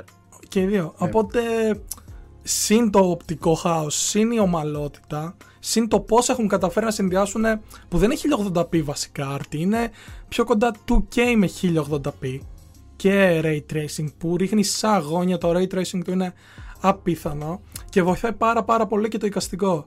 Επομένως, για να μην μακρηγορώ, είναι σοκ, παιδιά. Νομίζω δεν μπορώ να το περιγράψω κάπως διαφορετικά. Βοηθάει πάρα πολύ, όπως είπα, τα χρώματά του και το HDR του, που νομίζω είναι το top που έχω δει μέχρι στιγμής. Okay. Δεν ξέρω, εσείς πώς το είδατε; Ε, εγώ με τη σειρά μου θα αντιστρέψω λίγο το κλίμα. Αφενό ήμουν από τους άτυχους που είχα κάποια τεχνικά θέματα με το Ratchet.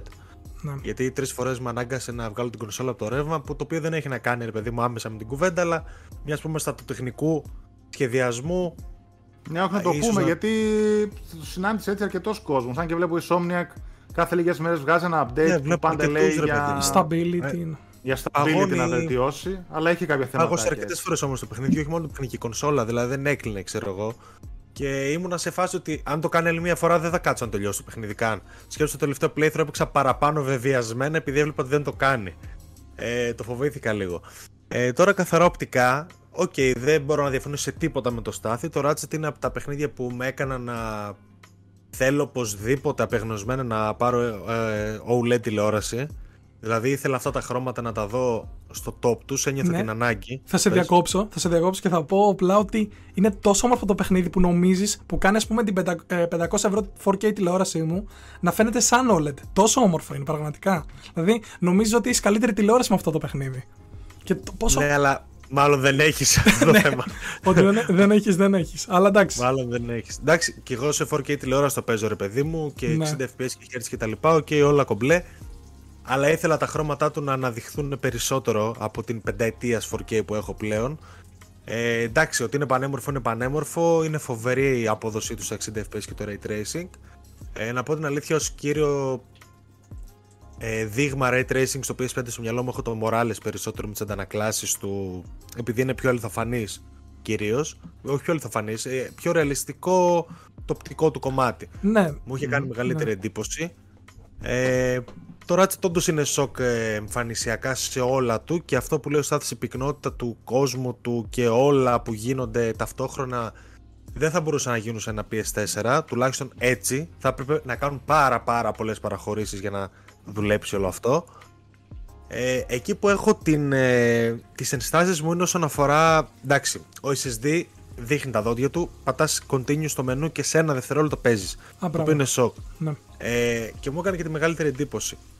Από εκεί και πέρα θεωρώ ότι παρά τη δύναμη του SSD το όλο σκηνικό των Rifts ε, με απογοήτευσε κάπως. Ε, δηλαδή δε, το θεωρώ περισσότερο ένα gimmick παρά έναν ουσιαστικό gameplay μηχανισμό. Εν τέλει μου προέκυψε ως τέτοιος, πα- δηλαδή αυτά που βλέπουμε στο trailer και τα λοιπά είναι πολύ scripted στιγμές, κάτι που το ψιλοξέραμε ρε παιδί μου ήδη, αλλά στις στιγμές που πραγματικά αλλάζεις κόσμο, π.χ. τα ρίφτ σε πολλά σημεία λειτουργούν απλά ως κάτι Set που πετάς στο pieces. hook και πιάνεσαι. Ναι, Α, και... και... ναι, και set pieces εννοείται. Αυτό που- Είναι πολύ... Πες ναι. Ναι, Πες, πα- πες. sorry που σε διακόπτω ακόμα μια φορά, αλλά αυτό που θέλω να πω γρήγορα είναι ότι το χρησιμοποιούν είναι αλήθεια στο πρώτο mini boss, αν θυμάσαι. Ε, στην Ναι, που σε ε, πάει πόλη στον άλλο- Νεφέριους, Ναι, ναι. που σε πάει σε έναν κόσμο που επισκέφτεσαι πιο μετά τέλος πάντων για ένα-δύο Ναι. δευτερόλεπτα και σε παίρνει μετά πίσω. Αλλά αυτό πρέπει να ήταν πολύ budget intensive, δηλαδή δεν γίνεται να το κάνεις συνέχεια. Δεν θα τους έβγαινε. Σαν gameplay μηχανισμό, και βάλαν αυτά τα. τις πύλες για λι- να δώσουν λίγο verticality και να δώσουν έτσι ένα spiciness στο σύστημα μάχης.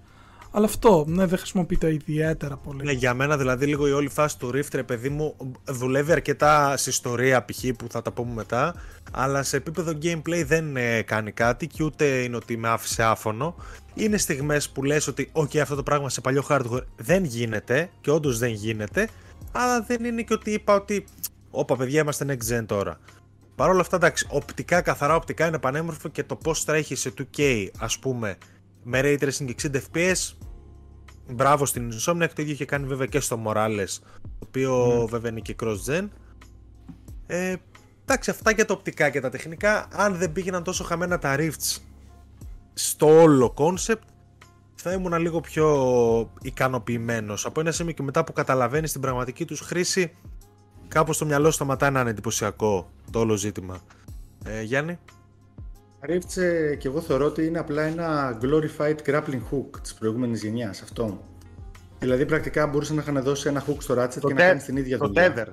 Ναι, ναι, το tether λες. Το tether, Rift ναι, αυτό. tether, Ότι ναι. είναι... Ε, από εκεί και πέρα νομίζω ότι αυτά τα κλάσματα λίγο στο animation του hook, ειδικά όταν ε, ανοίγεις κάποια, του tether, όταν ανοίγεις κάποια rifts, λειτουργούν λίγο έτσι ώστε να μπορεί να κάνει πίσω αυτό το γρήγορο loading. Δηλαδή αυτό το ε, μισό με ένα δευτερόλεπτο που σε κλειδώνει στο animation βοηθάει λίγο πίσω στο να αλλάξει το... να μπει να φορτώσει το level στο portal. Τώρα όσον αφορά το γραφικό τομέα, εγώ που πήρα και τώρα PlayStation 5, Καλά, ναι. Σωστά. είναι, είναι το παιχνίδι που περίμενα να παίξω, πραγματικά. Έβαλα, είχα βάλει και το Valhalla, το οποίο είναι πανέμορφο πριν να το δω δηλαδή και αυτό στο, σε όλη του τη μεγαλειότητα, αλλά το Ratchet Clank μ' άφησε άφωνο. Είναι, είναι, Πραγματικά. είναι. Είναι Όχι, αυτό. αλήθεια είναι αυτή και πιστεύω θα το δουν ακόμα περισσότερα άτομα τώρα που έγιναν διαθέσιμα τα bundles. Που για πρώτη φορά είχαμε Ναι. τόσο μεγάλο Ναι. ξέρεις, εγώ σοκ έχω με έναν τη φίλο, ο οποίος- διαθεσιμότητα. Που δεν το Το περίμενα πρώτο κανείς. PlayStation 2 του ήταν με το Ratchet Clank, το PlayStation 5 του είναι με το Α, ναι, Ratchet μόνο Clank. το έλεγες, δηλαδή αυτό είναι φοβερό. και νιώθει Ε, και σαν μικρό παιδί. Αυτό σου λέγω ότι και βοήθησαν πάρα πολύ τα bundles από ό,τι σε πωλήσεις και περισσότερος κόσμος έτσι ίσως με την ευκαιρία του που να πάρει PlayStation 5 να πάρει ένα παιχνίδι μαζί θα χτυπήσει τον bundle αφού βρήκε διαθεσιμότητα. Εγώ θέλω να πέρα από το τεχνικό τομέα γιατί είπαμε για τα γραφικά, ξέρω εγώ και τέτοια, ότι η Sony γενικά στα παιχνίδια της, first party, third party, τα αποκλειστικά, και στο Resident είδαμε που ήταν καθαρά third party, ότι προμοτάρει την κονσόλα και τα παιχνίδια και σε δύο άλλα χαρακτηριστικά. Και μιλάω για το 3D audio και για, το, για τη χρήση του DualSense. Εκεί θέλω να μου πείτε επίσης το πώς αυτά συμπληρώνουν έναν εντυπωσιακό οπτικό τομέα γιατί νομίζω ότι όλοι θα συμφωνήσουμε ότι γίνεται τρελή χρήση αυτών των χαρακτηριστικών και είναι ένα και ε, δεν θα το έλεγα underrated, νομίζω ότι πουλάει καλά ένα system seller της κονσόλας, έτσι. Το 3D audio και το DualSense. Δηλαδή, εγώ παθαίνω σοκ κάθε φορά που βλέπω μεγάλη χρήση και έξυπνη χρήση, ειδικά σε ορισμένα παιχνίδια. Και στο Ratchet, έτσι. Είδαμε. Οκ. Ε, να πάρω το λόγο; Μ, Πάρε, ναι, ναι. Εγώ για να είμαι ειλικρινής όσον αφορά το 3D audio, παρότι όντως δουλεύει πάρα πολύ καλά, ε, δεν θεωρώ το Ratchet ένα παιχνίδι το οποίο είναι ο ορισμός του παιχνιδιού που χρειάζεται το 3D audio. Κυρίως γιατί γίνεται παντού συνέχεια ένα μακελιό, μια, συνε- ένα συνεχόμενο ξύλο ουσιαστικά, οπότε ρε παιδί μου δεν έχεις πολλούς ήχους να εκτιμήσεις in-game, τουλάχιστον έτσι το βλέπω εγώ. Παρότι όντως δίνουν και σε όλα τα παιχνίδια δίνουν τα ακουστικά και ο καλός ήχος, δεν το συζητάμε αυτό έτσι.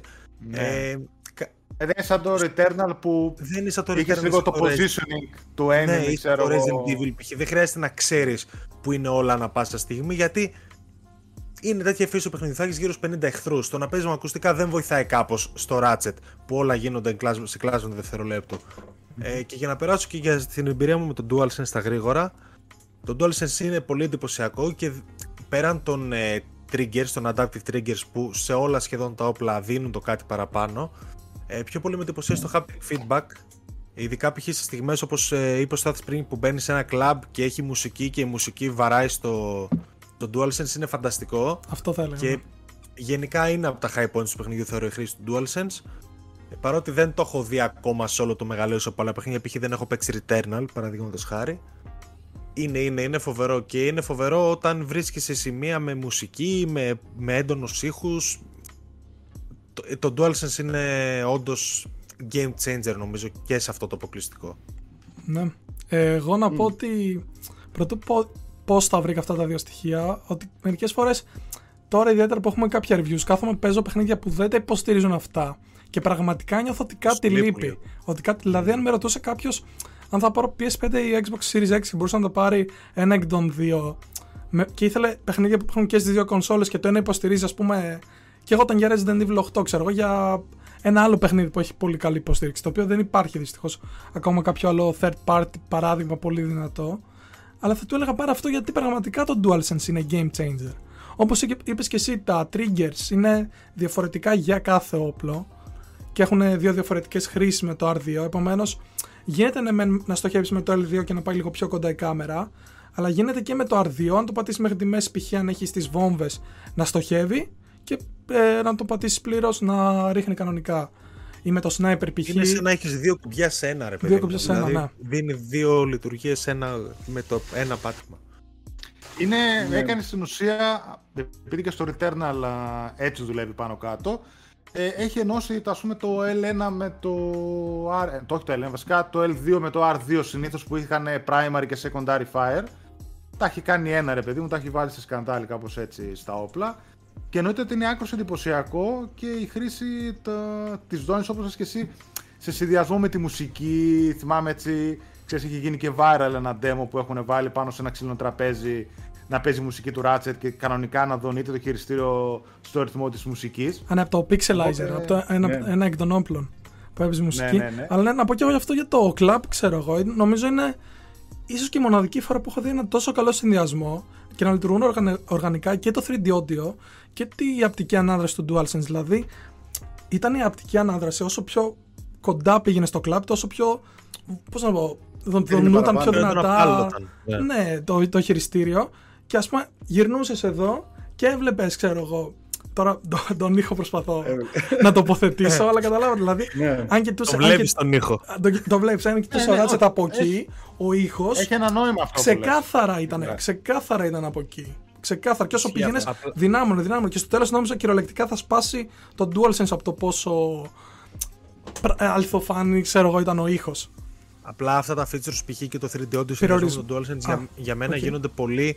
Ε, ε, πώς να το πω, κατανοητά, αντιληπτά στις πρώτες ώρες του παιχνιδιού που είναι λίγο πιο που στο σετάρει όπως και το κλαμπ ας πούμε ρε παιδί μου μετά που φεύγει από αυτό και είναι μια συνεχόμενη μάχη και, γιατί για μένα αυτό το παιχνίδι για πάρα πολλές ώρες και είναι από τα αρνητικά του θα το πούμε μετά ε, χάνει από αυτό, χάνει από αυτό το συνδυασμό. Δηλαδή πλέον σταματάει ο ήχος να συμπληρώνει το χειριστήριο θεωρώ εγώ δεν θα μας πει και αν, ναι. ε, αν έχει ε, Να πω και εγώ δύο ακόμα πραγματάκια που δεν τελείωσα για τα haptics ας πούμε όπως λες για τη μάχη ισχύει πλήρως αυτό ότι στην αρχή είναι μεν σοκ μετά το συνηθίζεις. Αυτό που αλλάζει λίγο είναι όταν βρίσκεις και αγοράζεις κάποιο νέο όπλο που ξέρεις το ρίχνεις τις τις, ε, τις πρώτες τρεις φορές και συνειδητοποιείς ότι το, η απτική ανάδρασή του είναι διαφορετική εντελώς. Αλλά θα ήθελα περισσότερες unique ε, καταστάσεις όπως ήταν με αυτή το club να συμβεί. Επίσης και τα rift tethers όταν πατάς και πας πάνω τους έχουν διαφορετική ανάδραση. Και το πιο σημαντικό για μένα είναι ότι υπάρχει ανάδραση όταν περπατάει ο Ratchet ή Rivet, ξέρω εγώ. Για μένα αυτό, ας πούμε, ε, αν είναι ένας dev να φτιάξει παιχνίδι και να βάλει ένα χαρακτηριστικό, ας είναι αυτό. Γιατί το είχε το ναι. Demon Souls, θυμάμαι, και παρότι δεν είχε σχεδόν τίποτα άλλο το Demon Souls, το έκανε τόσο. Πώς να σου πω, σαν να έμπαινε κυριολεκτικά ε, μέσα στο χαρακτήρα και να, το, να ήσουν εσύ μέσα στον κόσμο του Demon Souls, για παράδειγμα. Επομένως, προτιμάω αυτό από τα άλλα και 3D audio πολύ καλό, το οποίο το έχω δει ας πούμε και σε Returnal και σε Resident και σε κάποια φάση θα το βλέπουμε σε τόσους πολλούς τίτλους που δεν θα ξέρουμε αν είναι όντως 3D audio ή όχι. Γιατί θα το έχουμε συνηθίσει. Είναι όπως όταν παίρνεις καινούργια ακουστικά που βάζεις ένα παιχνίδι να παίξεις, ε, είναι σοκαριστικό, ξέρω εγώ, και μετά στο δεύτερο τρίτο λες που είναι η διαφορά, επειδή το έχει συνηθίσει κάτι τέτοιο. Αλλά αυτό, ναι, δεν έχω κάτι άλλο να προσθέσω. Α αφήσουμε τον Γιάννη να μιλήσει, γιατί τον έχουν πάρει αμπάριζα. Τον φέραμε εδώ πέρα για να μιλάμε πάλι εμείς. Εντάξει. ε, θεωρώ ότι και το 3D audio και το haptic feedback εντάξει είναι πάρα πολύ φοβερά.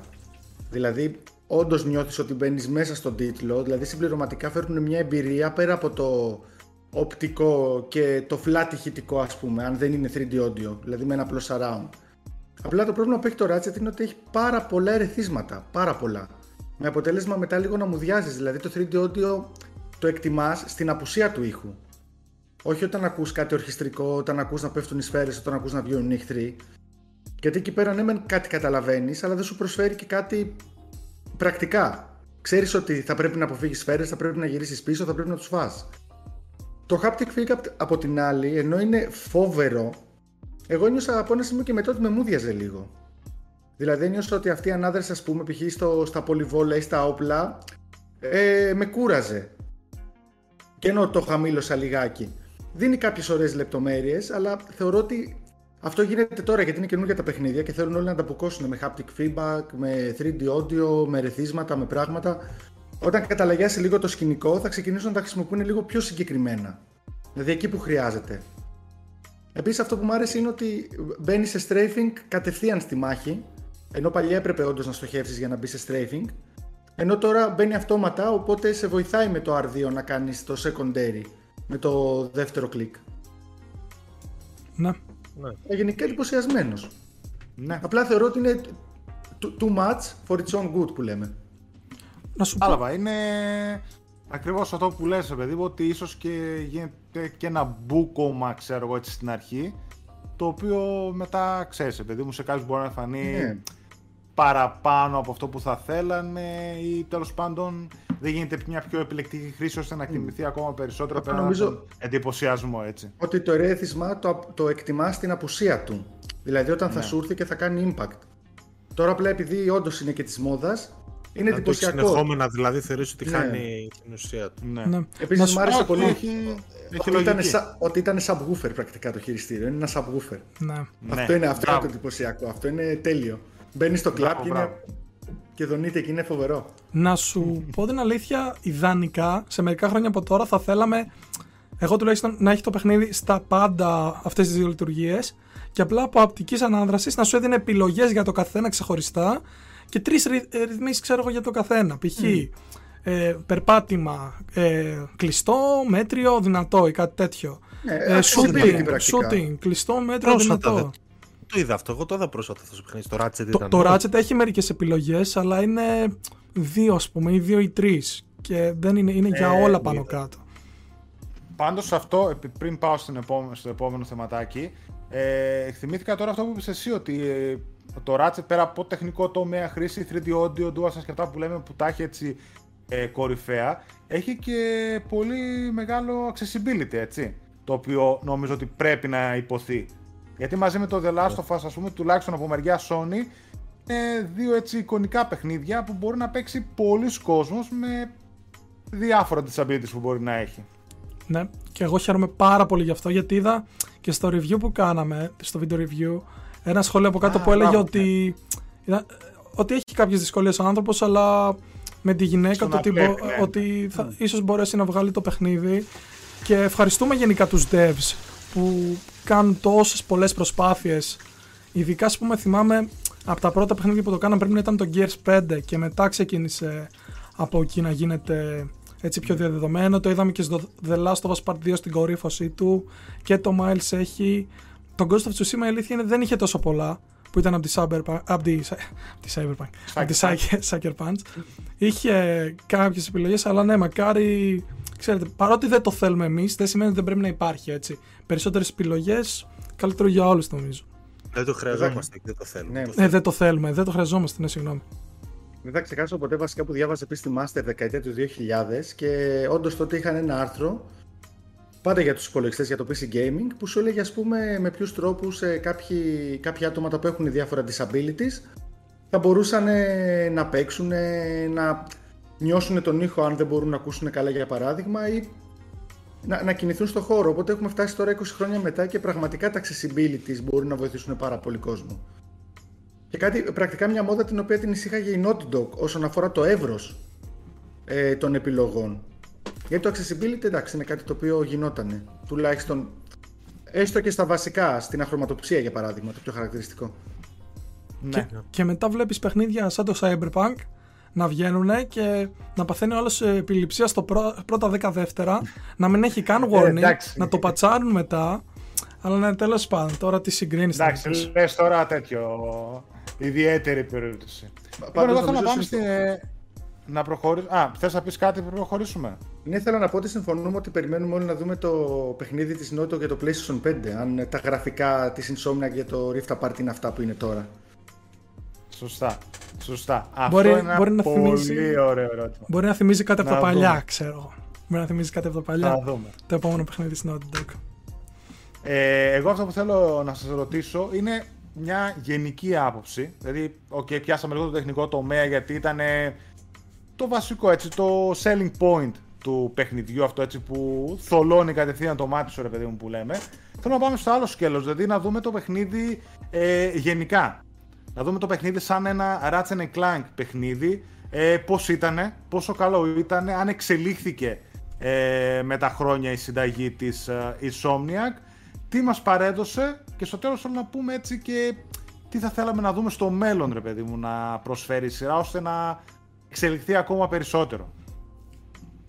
Να ξεκαθαρίσουμε ότι μιλάμε spoiler free τώρα. Επομένως, όποιος Α, δεν έχει μπράβο, παίξει ναι, το ναι. παιχνίδι ακόμα, ε, να κάτσει να μας δει. Εντάξει, θα Όταν, αποφύγουμε όταν τα και αν. βαριά, ρε παιδί μου. Ναι, μιλήσουμε ας πούμε για spoilers, τα ξέρετε, έτσι. Μπορούμε Ε, να πούμε τα ότι το βαριά- τέλος πεθαίνει δηλαδή.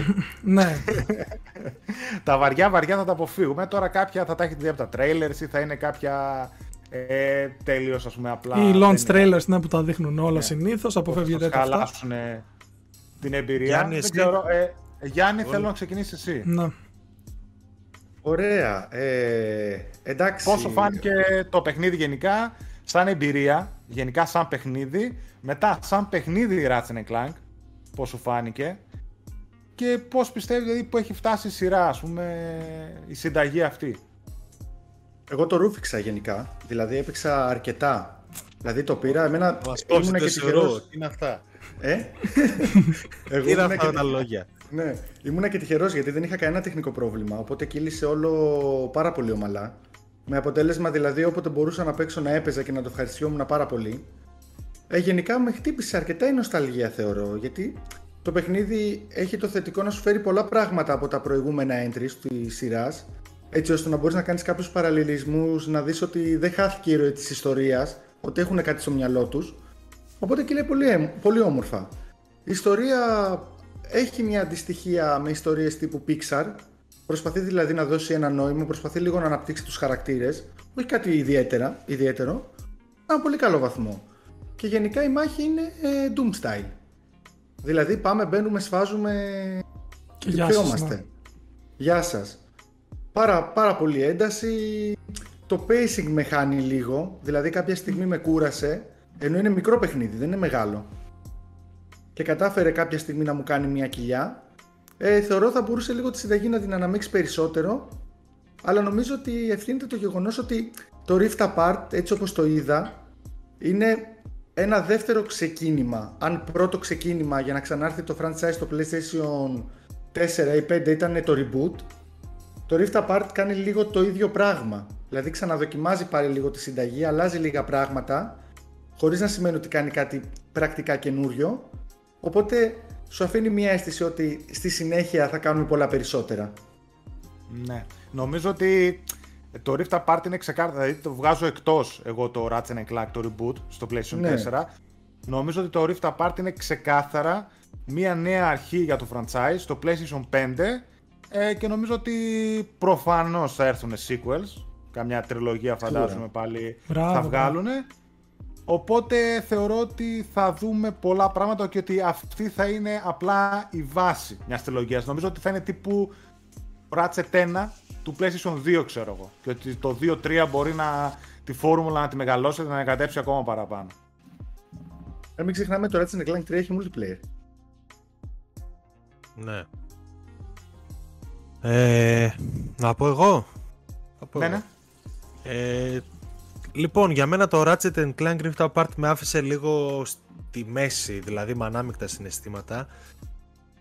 Ε, θεωρώ ότι το Ratchet σαν ε, ίσως το συγκεκριμένο έκανε το λάθος να αναλωθεί πάρα πάρα πολύ στη μάχη χωρίς να δώσει καθόλου ε, πώς να το πω Χωρίς να ελεύθερο- εξελιχθεί, χωρίς να ίσως. αφήσει ελεύθερο το πεδίο στο platforming του. Ε, δηλαδή, εγώ βαρέθηκα από ένα σημείο και μετά να πολεμάω. Θυμάμαι π.χ. ένα συγκεκριμένο σημείο που και καλά έχει κάποια trials κάποιων πειρατών μέσα στο παιχνίδι, το οποίο ξεκινάει και είναι ένα πρώτο trial αστείο και λέω, OK, λέω, θα διαφοροποιήσει λίγο εδώ τη συνταγή π.χ. και θα πάει κάπου αλλού. Θα το πάει λίγο στο πιο αστείο, στο πιο χιούμορ κτλ. Ε, και ξαφνικά βλέπεις ότι το δεύτερο trial είναι ένα, μια τελείωτη μάχη με bosses και sub-bosses και, και κόσμο κτλ. Και, και λέω, γιατί πάλι ρε παιδιά, το κάνω ήδη πολλές ώρες αυτό το πράγμα. Ε, δηλαδή, εγώ από ένα σημείο και μετά βγει στον εαυτό μου να αποφεύγει τις μάχες. Οι χαρακτήρες μας έχουν ένα. Έχουν κάτι μπότες και καλά, οι οποίε Hoverboards. αφήνει να πάνε πολύ Ναι. γρήγορα. Ε, και τις χρησιμοποιούσα και στα σημεία που δεν, μη- δεν είχα ώρα τους τοίχους μπροστά μου ρε παιδί μου περνούσα τη μάχη, δηλαδή κουράστηκα θεωρώ ότι με το verticality που είχε χρησιμοποιώντας και τα rifts έστω και ως gimmick ρε παιδί μου ή έστω ως, ε, σαν hook που είπε πριν ο Γιάννης ε, ότι θα μπορούσε να κάνει πολύ περισσότερα πράγματα σε platforming και να είναι ένα παιχνίδι λίγο πιο έξυπνο από το να είναι απλά fun to play γιατί σε πα- πάρα πολλές ώρες έχω στον εαυτό μου απλά να μασάρει κουμπιά και να μην το διασκεδάζω πλέον. Δηλαδή απλά να το κάνω από υποχρέωση για να δω την ιστορία. Κάπως μου κακοφάνηκε αυτό και με χάλασε. Π.χ. να σκεφτείτε τα αγαπημένα μου σημεία ήταν ε, κάποια puzzle sections που είχες με τον ε, Clank. Α, οκ, ναι. Ε, αυτά ήταν τα αγαπημένα μου σημεία στο παιχνίδι. Τα γιατί και ξέρω πολύ ότι- χαλαρωτικά. και, και άλλαζε και λίγο ρε παιδί μου αυτό το ανελέητο ξύλο που έρχεται τόσες ώρες. Δηλαδή, εμένα με απότρεψε ακόμα από το να ασχοληθώ και με τα side quests αρκετά. Γιατί είδα ότι πάλι το ίδιο πράγμα έκανα. Πάλι είχε πολύ μάχη, πάλι είχε πολύ εχθρό. Και δεν άντεξα. Πώς να σου το πω. Δηλαδή, βαρέθηκα όλη την ώρα να πολεμάω. Θεωρώ ότι πρέπει να κάνει ένα καλύτερο balance και αυτό είναι που για μένα θα εξυψώσει το επόμενο Ratchet αρκετά. Το να γίνει πιο platformer, να σκεφτεί λίγο το Crash και πώς το Crash 4 ανανέωσε όλο το platforming της σειράς μέχρι τώρα και να βάλει και αυτό αντίστοιχα στοιχεία μέσα, δηλαδή να γίνει λίγο πιο platformer από ότι action. Βέβαια αυτό μπορεί να είναι καθαρά δικό μου έτσι και ο περισσότερο κόσμος να το ευχαριστηθεί αλλά δεν ξέρω ρε παιδιά, από τις 12 ώρες νομίζω ότι τις 10 ώρες έριχνα σφαίρες και κάπως δεν, α... δεν ανασένει το παιχνίδι. Δηλαδή οι χαρακτήρες ήταν ενδιαφέροντες ή τέσσερις θεωρώ ότι τέσσερις χαρακτήρες βασικούς θεωρώ ότι έχει αυτό το παιχνίδι ε, έχουν ένα ωραίο background, έστω και αν είναι λίγο επιφανειακό και δεν με αφήνει αρκετή ώρα μαζί τους γιατί με αναλώνει στις μάχες. Και θα ήθελα λίγο να έχουν λίγο περισσότερο interaction, λίγο περισσότερο διάλογο σε άκυρα σημεία. Μου λείψε λίγο αυτό. Ίσως να έχει να κάνει και με το ότι βιάστηκα εγώ το παιχνίδι, γιατί όπως σας είπα το βιάστηκα για να αποφύγω τα πολλά encounters. Επίσης οι εχθροί ως εχθροί θεωρώ ότι ήταν πάρα πολύ ίδιοι μεταξύ τους, δηλαδή δεν μου έδωσε σε κανένα σημείο κάποιον εχθρό που να πω Ωραία, πάμε εδώ. Θέλει έξυπνη αντιμετώπιση και να μην θέλει απλά R2, R2, R2. Ε, δεν ξέρω. Κάνα δύο bosses ήταν λίγο πιο ενδιαφέροντα. Δεν υπάρχει λόγος να πω συγκεκριμένα πια. Αλλά και αυτά κινούνται στο ίδιο μοτίβο. Τέλος πάντων, αυτά για μένα από το gameplay. Δηλαδή, θα ήθελα περισσότερο platforming. Όσον αφορά την ιστορία, είναι μια ωραία Ratchet ιστορία. Δηλαδή, θεωρώ ότι είναι ένα πιστό Ratchet Clank παιχνίδι. Και πολύ τίμιος στις αρχές που έχει θέσει το franchise πλέον. Τώρα γενικά σαν παιχνίδι πάει και έρχεται, δηλαδή το, θα το ήθελα λίγο πιο όριμο, θα ήθελα λίγο κάποια στιγμή να μπορέσει να πιάσει και κανένα δυο θεματολογίες να τις ακουμπήσει λίγο πιο ε, ευαίσθητες να τις πω, εντάξει δεν περιμένω να γίνει The Last of Us από τη μία μέρα στην άλλη αλλά και αυτό το χαχαχούχα ρε παιδί μου πολλή ώρα δηλαδή γίνονται πολύ σημαντικά πράγματα στο παιχνίδι και σαν να νιώθω ότι η ίδια η Insomniac το κρατάει πίσω από το να στα διηγηθεί. Δηλαδή, σαν να διηγείται λίγο από την παιδική σκοπιά. Ενώ θα μπορούσε Ναι, να το κατάλαβα. πάει και στο λίγο πιο σοβαρό. Και okay, αυτά τα πράγματα που βλέπεις τώρα έχουν και επιπτώσεις, ρε παιδί μου. Δεν είναι ότι απλά πέφτουν δεινόσαυρα από τον ουρανό και όλα κομπλέ. Κάτι έκανε αυτό. Κάποιον πείραξε, κάποιον ενόχλησε. Κάποιος έπαθε ζημιά, ξέρω εγώ. Θα το ήθελα λίγο πιο ενήλικο. Ε, Κατάλαβα, ναι. Είναι πιο σαβατιάτικο καρτούν, ας πούμε, οπότε αγγίζει πολύ πιο εύκολα. λίγο περισσότερο από ό,τι θα άλλες ήθελα. ηλικίες, ή, ξέρω εγώ. τουλάχιστον, και πιο... ή τουλάχιστον αυτό που σου λέω να έχει λίγο πιο απαιτητικό platforming και να γίνει έτσι λίγο πιο όριμο. Δηλαδή είτε μέσω του gameplay είτε μέσω της αφήγησής του να γίνει λίγο πιο ενήλικο το παιχνίδι γιατί θεωρώ ότι έχει φτάσει σε ένα επίπεδο που προτείνεται πολύ πιο εύκολα σε ένα 12χρονο από ότι σε έναν 25χρονο. Ε, αυτά από μένα. Δεν ενθουσιάστηκα full με το παιχνίδι. Δεν μπορώ να πω ότι απογοητεύτηκα. Πέρασα πολύ ωραία, αλλά του λείψει ισορροπία. Του λείψει ισορροπία που θα έχει, ας πούμε, ένα Spider-Man. Ή. Το λέω λόγω Insomniac, έτσι. Mm. Σε κατάλαβα. Αυτό. Δεν ξέρω. Ναι, ναι. Όχι, έχεις uh, κέρια points. Νομίζω ότι αυτό που λες είναι αυτό που θα πούμε και παρακάτω. Δεν ξέρω αν διαφωνεί κάποιος, ε, Γιάννη Στάθη. Η αλήθεια είναι ότι εγώ δεν συμφωνώ 100%, 100% ότι με κούρασαν τα encounters για παράδειγμα.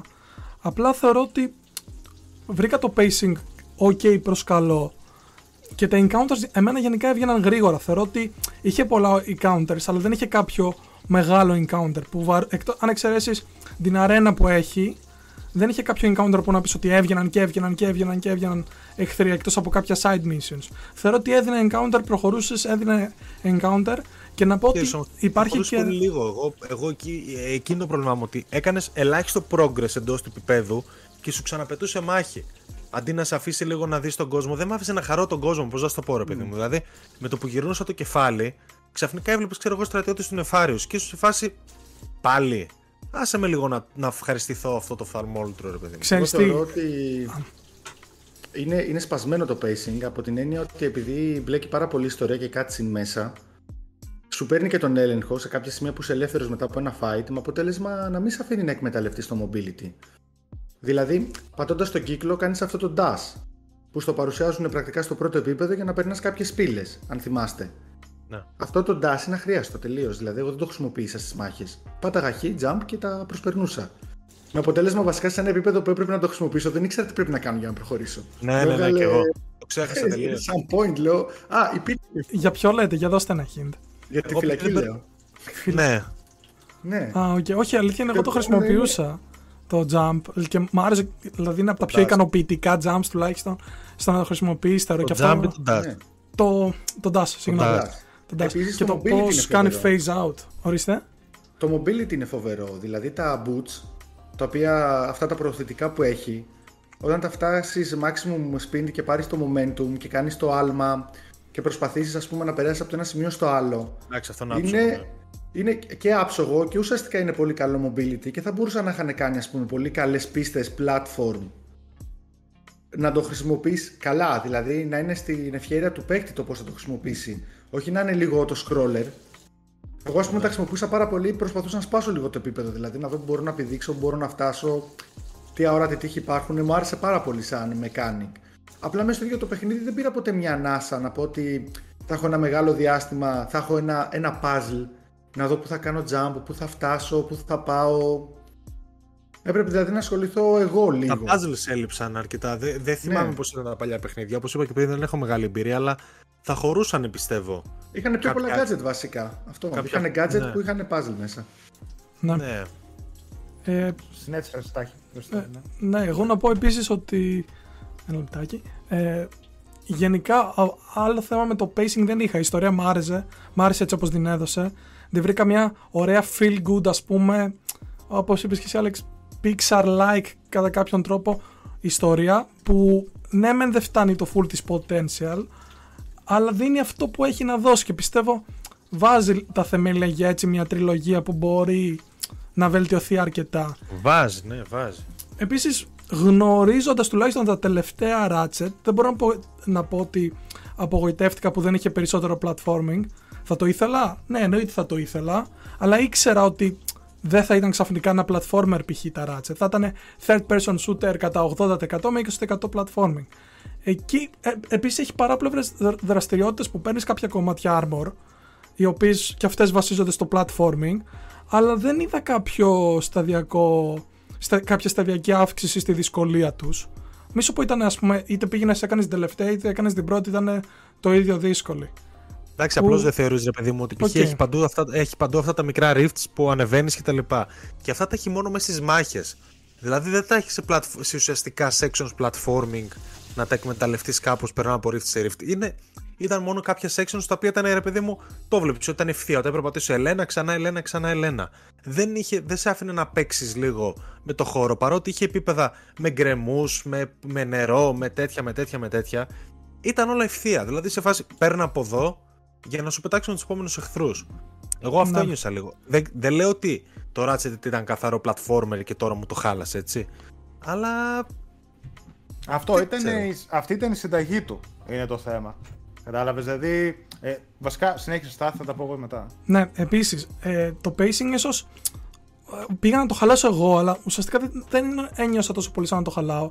Στον Σαβάλη, που να πούμε ότι είναι ένας. τον έχουν δείξει κιόλας σχεδόν open world, ας πούμε, χάρτης. Όπου πας, ότι είναι ο τρίτος τέταρτος πλανήτης του παιχνιδιού.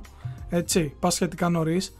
Και εκεί υπάρχουν κάποια side objectives και μπορώ να πω ότι ήταν πολύ χαλαρωτικός και δεν μπορώ να πω ότι είχε, ας πούμε, επειδή τον εξερεύνησα όλο, ότι είχε πολλά mobs. Ήταν σχετικά άδειος. Είχε κάποια, ξέρω εγώ, ζωάκια αριστερά-δεξιά. Είχε κάτι τέτοια. Είχε επίσης κάποιε έξυπνες, ας πούμε, ε, χρυσές βίδες για να βρεις. Ωραία κρυμμένες. Έπρεπε να κάνεις κάποια challenges. Και ήταν και πανέμορφο οπτικά ο πλανήτης. Ε, και μετά έπρεπε εκεί να βρεις κάποια αρχηγία. Εκεί ήταν λίγο και κλεισέ που ήταν τα κλασικά οι βάσεις με τους εχθρούς οι οποίες ωστόσο δεν ξέρω αν ήμουν πολύ δυνατός, αλλά όλα τα fights έβγαιναν πολύ πολύ γρήγορα. Δεν μπορώ να πω ότι σκάλωσα σε κάποιο fight και ότι έφαγα αρκετό χρόνο εκεί. σω γι' αυτό ξέρεις, μου φάνηκε ότι το pacing κυλούσε πιο γρήγορα και δεν με ενοχλούσε τόσο πολύ που είχε πολλά fights. Γιατί χρησιμοποιούσα 2-3 όπλα, μπαμ μπαμ, είχε 5-6. Εντάξει, 5-6 δεν είχε, είχε 10-15 εχθρούς και έφευγες μετά από εκεί. Και πήγαινε μετά πολύ πιο γρήγορα. Εμένα αυτό μου έβγαλε, δηλαδή ότι είχε μια σπιρτάδα το pacing. Δεν μπορώ να πω ότι με καθυστέρησε κάπου ή με κράτησε πίσω και να πω «Ωχ, πάλι αυτό». Γενικά πιστεύω ότι είναι μια ε, all killer no filler εμπειρία.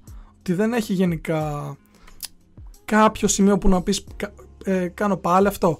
Ακόμα και τα challenges που έχει με το ρομποτάκι την glitch που ξέρεις είναι ουσιαστικά σαν ένα εξελιγμένο Spider-Bot που είχαν στο Spider-Man του, του 18 τώρα φέραν την glitch που κάνεις ουσιαστικά μπαίνεις μέσα σε ένα λογισμικό σύστημα και έχεις εκεί να εξοντώσεις κάτι ιούς που είναι. Τέλος πάντων, αυτούς του ιούς πρέπει να τους εξοντώσεις και είναι, πρέπει να σκοτώσεις πέντε από αυτούς. Ενεργοποιώντας κάτι μηχανισμούς και μετά πέφτει η ασπίδα τους και τους βαράς. Αυτό γρήγορο, δηλαδή αν ήταν. Αν κρατούσε για πολλή ώρα δεν θα μ' άρεσε, αλλά το κάνεις σε ένα-δύο λεπτά. Τα puzzles του Clank, ωραία. Δηλαδή, μη σου πω και από τα, από τα highlights. Ειδικά το, το τελευταίο, τα δύο τελευταία ήταν πολύ ωραία. Θα ήθελα περισσότερα να σου πω την αλήθεια, από τα puzzles του Clank. Αλλά ναι, δεν ξέρω τι άλλο. Η ιστορία, όπως είπα, μου άρεσε. Μια feel-good, Pixar-like ιστορία. Ποικιλία έτσι, πλανήτες και αυτά. Ναι, ποικιλία, ποικιλία, μια χαρά. Ίσως ήθελα έναν-δύο πλανήτες και ίσως έναν ακόμα πλανήτη που να είναι open world. Δηλαδή, αυτός ο Σαβάλι νομίζω λέγεται, μου έκανε αρκετή εντύπωση σαν πλανήτης. Θα ήθελα έναν άλλον που να ήταν με ένα open world να είχε κάποιο άλλο gimmick. Γιατί αυτό είχε τα hoverboots, ε, εκείνον έχει κάτι πρακτικά. άλλο. Ορίστε. Υπάρχει πρακτικά. Είναι ο πλανήτης που πας βασικά για να, δεις, ε, να βρεις το hideout της Rivet. Ο οποίος ουσιαστικά, μα θυμάσαι, καβαλά αυτό το. Α, έχεις δίκιο. Έχεις δίκιο. Οπότε ε, έχει δύο τέτοιους. Το, το δράκο εννοείς. Το δράκο, ναι. Ναι, οκ. Okay. Που έχει και μάλλον. Επειδή αναφέρθηκε στην Glitch πριν και είναι ένα βασικό, ακόμα και εκεί θεωρώ ότι η μάχη τελείως αχρείαστη. Δηλαδή θεωρώ ότι εφόσον έχεις την Glitch μπορούσε να σου βάλει γρίφους εκεί μέσα. Να ελευθερώσεις το λογισμικό με γρήφους. Ναι, ναι, να το λύσεις το λογισμικό με puzzles. Δηλαδή πάλι μπαίνεις μέσα, έχεις ένα ρομποτάκι και πάλι είσαι μονίμως με το R2 στο χέρι, ρε παιδί μου, και πάλι βαράς τέτοιο. Γιατί να το κάνω αυτό; Εσύ, δηλαδή, ναι. δεν ανανεώνεται το gameplay ουσιαστικά έτσι. Απλά σου αλλα... σαν να σου mm. αλλάζει χαρακτήρα είναι. Δεν κάνει κάτι τέτοιο. ένα arcade feeling λίγο ωραίο. Απλά αυτό που με χάλασε στην κλίτσα ήταν ότι δεν χρειάζονται όλα να έχουν μια ιστορία ή ένα subplot αυτό λίγο. Δηλαδή θα ήθελα κάτι πιο carefree. Το είδες όλο, ε; Το, το είδες μέχρι το τέλος. Δεν ιστορία; Ναι, το είδα μέχρι το τέλος. Ναι, και okay, δεν εντυπωσιάστηκα ιδιαίτερα. Απλά θα ήθελα πάρα πολύ το η glitch να είναι σε κάποια σημεία το οποίο θα πρέπει να τα βρει ο παίκτης. Δηλαδή, όχι απαραίτητα μέσα στην ιστορία και ένα έξτρα σημείο για να πάρεις κάτι. Αυτό, δηλαδή θα ήθελα αυτά που μου δίνει να μου τα δίνει να τα ανακαλύψω λίγο εγώ ίδιος. Δηλαδή να με πάει ιστορία κάπου και όταν το, πάρω το παιχνίδι στα χέρια μου ξανά, δύο-τρία πράγματα να μου δώσουν κάτι ξεχωριστό. Να μην είναι fetch quest, να μην είναι μάχες, να είναι κάτι ξεχωριστό λίγο. Εγώ μπορώ να πω ότι ξεχωριστό ήταν αυτές οι σφαίρες, για να μην πω παραπάνω, που έβρισκε στο σαβάλι. Ε, δεν ξέρω αν τις ψάξετε να τις βρείτε, που είναι 10 σφαίρες που έχουν και ιστορία δικιά τους από πίσω. Όπως και τα infobot είχαν λίγο πλάκα να τα βρεις. Αλλά η αλήθεια είναι ότι και κάποιες χρυσές βίδες ήταν ε, τοποθετημένες έτσι όμορφα και σε out of bounds. Έπρεπε λίγο να κοιτάξεις να τις βρεις, αλλά ειδικά κατά το τέλος, και νομίζω να συμφωνήσετε στον τελευταίο πλανήτη, ξέμειναν από ιδέες και τα πετούσαν έτσι. Δηλαδή προχωρούσες και αριστερά έβρισκε μια χρυσή βίδα. Αλλά γενικά αυτό που μου άφησε εμένα το Ratchet είναι ότι είναι full fun to play. Όταν λέμε ορισμός του fun to play. Και όποιος ψάχνει ένα τέτοιο παιχνίδι, δηλαδή αν έχετε, ξέρω εγώ, ένα γιο που είναι 8, 9, 10 χρονών, έναν αμψιό οτιδήποτε, this is the game. Κυριολεκτικά this is the game. Καλά, και μεγαλύτερες ηλικίες. Όχι, ναι, δε... Ε, και μεγαλύτερες ηλικίες, ναι, γιατί όχι. Εδώ εμείς, ας Απλά... πούμε, το παίζουμε και περνάμε super fun to play, ξέρω εγώ. Δεν είναι τέτοιο. Εγώ αυτό όχι, που ήθελα να πω έτσι, για να συγκεντρώσω όλα αυτά που είπαμε και να καταλήξουμε έτσι και προς το τέλος της κουβέντας μας, ε, είναι ότι γενικά τώρα, ας πούμε, ε, έχετε απέναντί σας και τέσσερα άτομα τα οποία ασχολούνται πάρα πολύ με video games και με πάρα πολύ εύρος βιντεοπαιχνιδιών και ενήλικα και ήδη και τα λοιπά και έχουν βάλει και το Ratchet ας πούμε κάτω και το αναλύουμε παραπάνω. Ε, γιατί; Στέλνουμε μια βάση έτσι δηλαδή το Ratchet Clank όπως είπε και ο Στάθης είναι ο ορισμός του fan του play παιχνιδιού. Εγώ λέω επίσης ότι είναι η συνταγή όλων αυτών των Ratchet Clank παιχνιδιών που έχουν βγει τα τελευταία χρόνια εκτελεσμένη άψογα Δηλαδή αυτό δεν μπορεί να τα αμφισβητήσει κανένας. Αν είστε ειδικά φαν το Ratchet Clank, αν είστε λάτρε στο Ratchet Clank παιχνιδιών, αυτό το παιχνίδι μπορεί να είναι για εσά το, το δεκάρι. Ξέρω ξεκάθαρα να περάσετε εξαιρετικά χαρακτήρες, νέοι χαρακτήρες. Η Rivet που μπαίνει στο σύμπαν και είναι τεράστια προσθήκη, έτσι και για τα ε, επόμενα παιχνίδια, ε, είναι εξαιρετικό. Από εκεί και πέρα, εγώ αυτό εκεί που στέκομαι είναι στο τι θα ήθελα να δω στο Rift Apart και στα μετέπειτα βασικά παιχνίδια. Για να εξυψωθεί η σειρά, να γίνει η σειρά Ratchet Clank, ρε παιδί μου, top tier σειρά, να μην είναι απλά α, άλλη μια σειρά η οποία είναι πιο δευτερεύουσα, είναι πιο, ξέρω εγώ, της Insomnia και σε πιο άλλες ηλικίες κτλ. Εγώ θέλω να μπει και να σταθεί το Ratchet Clank δίπλα σε σειρές όπως της Nintendo και άλλων εταιριών που πουλάνε κονσόλες. Αυτό που μπορεί να κάνει άνετα σε ένα sequel και στα επόμενα, για μένα, είναι να βάλει άλλο ένα επίπεδο από complexity άλλο ένα επίπεδο έτσι πολυπλοκότητας θα να το πω. Δηλαδή, να πάει ένα βήμα παραπάνω τη σειρά, πάλι θα μπορεί να έχει διάφορους ξέρω accessibility, διάφορες δυσκολίες για πιο μικρές ηλικίες αν θέλουν, αλλά να πάει ένα βήμα παραπάνω τη σειρά. Θέλω να δω όπλα που να νικάνε π.χ. μόνο συγκεκριμένους εχθρούς, ξέρω εγώ. Κάπως έτσι. Ε, να δω περισσότερο platforming, να δω περισσότερο puzzle, να δω κάποιους μηχανισμούς και κάποια πραγματάκια που βλέπουμε σε άλλες σειρές και πάλι θα αναφερθώ στην Nintendo, έτσι. Παρόλο που η συνταγή το Ratchet Clank με το shooting το περισσότερο που έχουν όλα κτλ. είναι εκτελεσμένη άψογα. Θα ήθελα να μπει ένα complexity παραπάνω, θα ήθελα λίγο το μυαλό παραπάνω να θέλει ε, να πάρει μια στροφή, ώστε να δώσει περισσότερο χαρακτήρα στο ίδιο το παιχνίδι, στο gameplay βασικά του παιχνιδιού, γιατί χαρακτήρα το παιχνίδι το έχει. Με τους χαρακτήρες του, με το σενάριό του, με τα γραφικά του, με τους κακούς του, όλα ρε παιδί μου είναι αξιαγάπητα. Τους βάζω στο ίδιο επίπεδο με τους χαρακτήρες του των Crash, έτσι. Αλλά θέλω αυτό το, το ένα κλικ παραπάνω, ρε παιδί μου. Δηλαδή, δώσε μου κάτι που τα όπλα σου που μου δίνεις να τα χρησιμοποιώ για κάποιο λόγο. Δηλαδή, το όπλο που κάνω τους άλλους φυτά, θα μπορούσα που λέω λόγος να τους έκανα φυτά και να έβγαινε ένα ψηλό φυτό και να μ' να σκαρφαλώσω κάπου. Ή να είχε εχθρούς που έπαιρναν φωτιά και να μην μπορείς να το χρησιμοποιήσεις αυτούς π.χ. Κάτι ναι, τέτοιο. Ή, ναι. διάφορα που έχουμε συναντήσει σε άλλο Δηλαδή, κάτι τέτοια, κάποια puzzles που έχω παίξει έτσι σε άλλο τύπου παιχνίδια και τα λατρεύεις, ρε παιδί μου. Δηλαδή, θα ήθελα έτσι το κάτι παραπάνω, ξέρεις. Ε, θα μπορούσαν να, να παίξουν μέχρι και λίγο με Metroidvania στοιχεία. Δηλαδή, Metroidvania περισσότερο του στείλω ότι ξεκλειδώνεις περιοχές, οπότε γυρνάς στον πλανήτη τύπου Jedi Fallen Order, ε, με το τάδε όπλο μπορείς να πας εκεί, με το τάδε gadget μπορείς να πας εκεί, θα ήθελα παραπάνω gadgetάκια αυτά.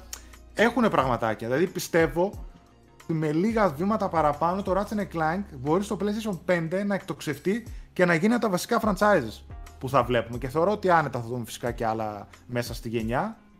Ναι. Οπότε ναι, θεωρώ ότι είναι εκτελεσμένη συνταγή άψογα. Ειδικά για τους πελάτε του Ratchet Clank είναι άχαστο, αλλά και για όλους αξίζει να παιχτεί γιατί είναι ο ορισμός του fan to play. Απλά νομίζω ότι θέλει κάποια βήματα παραπάνω να ταρακουνήσει λίγο τον κόσμο του, λίγο τη συνταγή της. Ε, που είχε στο PlayStation 2. Δηλαδή ναι. το Metroidvania στοιχείο στο PlayStation 2 υπήρχε, δηλαδή ήταν βασικό χαρακτηριστικό. Γίνανε στους mm. πλανήτες, έπαιρνες πράγματα, υπήρχαν challenges σε, σε μερικούς από τους χάρτες, υπήρχαν δύο αρένες, οι οποίες είχαν ναι. διαφορετικά gimmicks κιόλας. Οπότε το παιχνίδι είχε ένα πρόσφορο έδαφος. Δηλαδή, εμένα αυτό μου έλειψε λίγο εδώ, αλλά μου άρεσε αρκετά. Ναι, ειδικά. Δεν το άρεσε καθόλου αυτό που είπες. Ε, έφυγε, λέει, να μας παραδώσει. Όχι. Ε, Έλα, διακοπή, sorry. Δεν αλλά Εγώ νο... Μέσα στα επόμενα λεπτά καλά είναι τελειώ... να τελειώσουμε έτσι. Δηλαδή, ξαναπες τώρα αυτό που έλεγες Γιάννη. Μισό, μισό, μισό, περιμένω να να γράψω το ένα κλείσω. κάτω. Α, και το είχαμε καλύψει, Ναι, ναι. ωραία.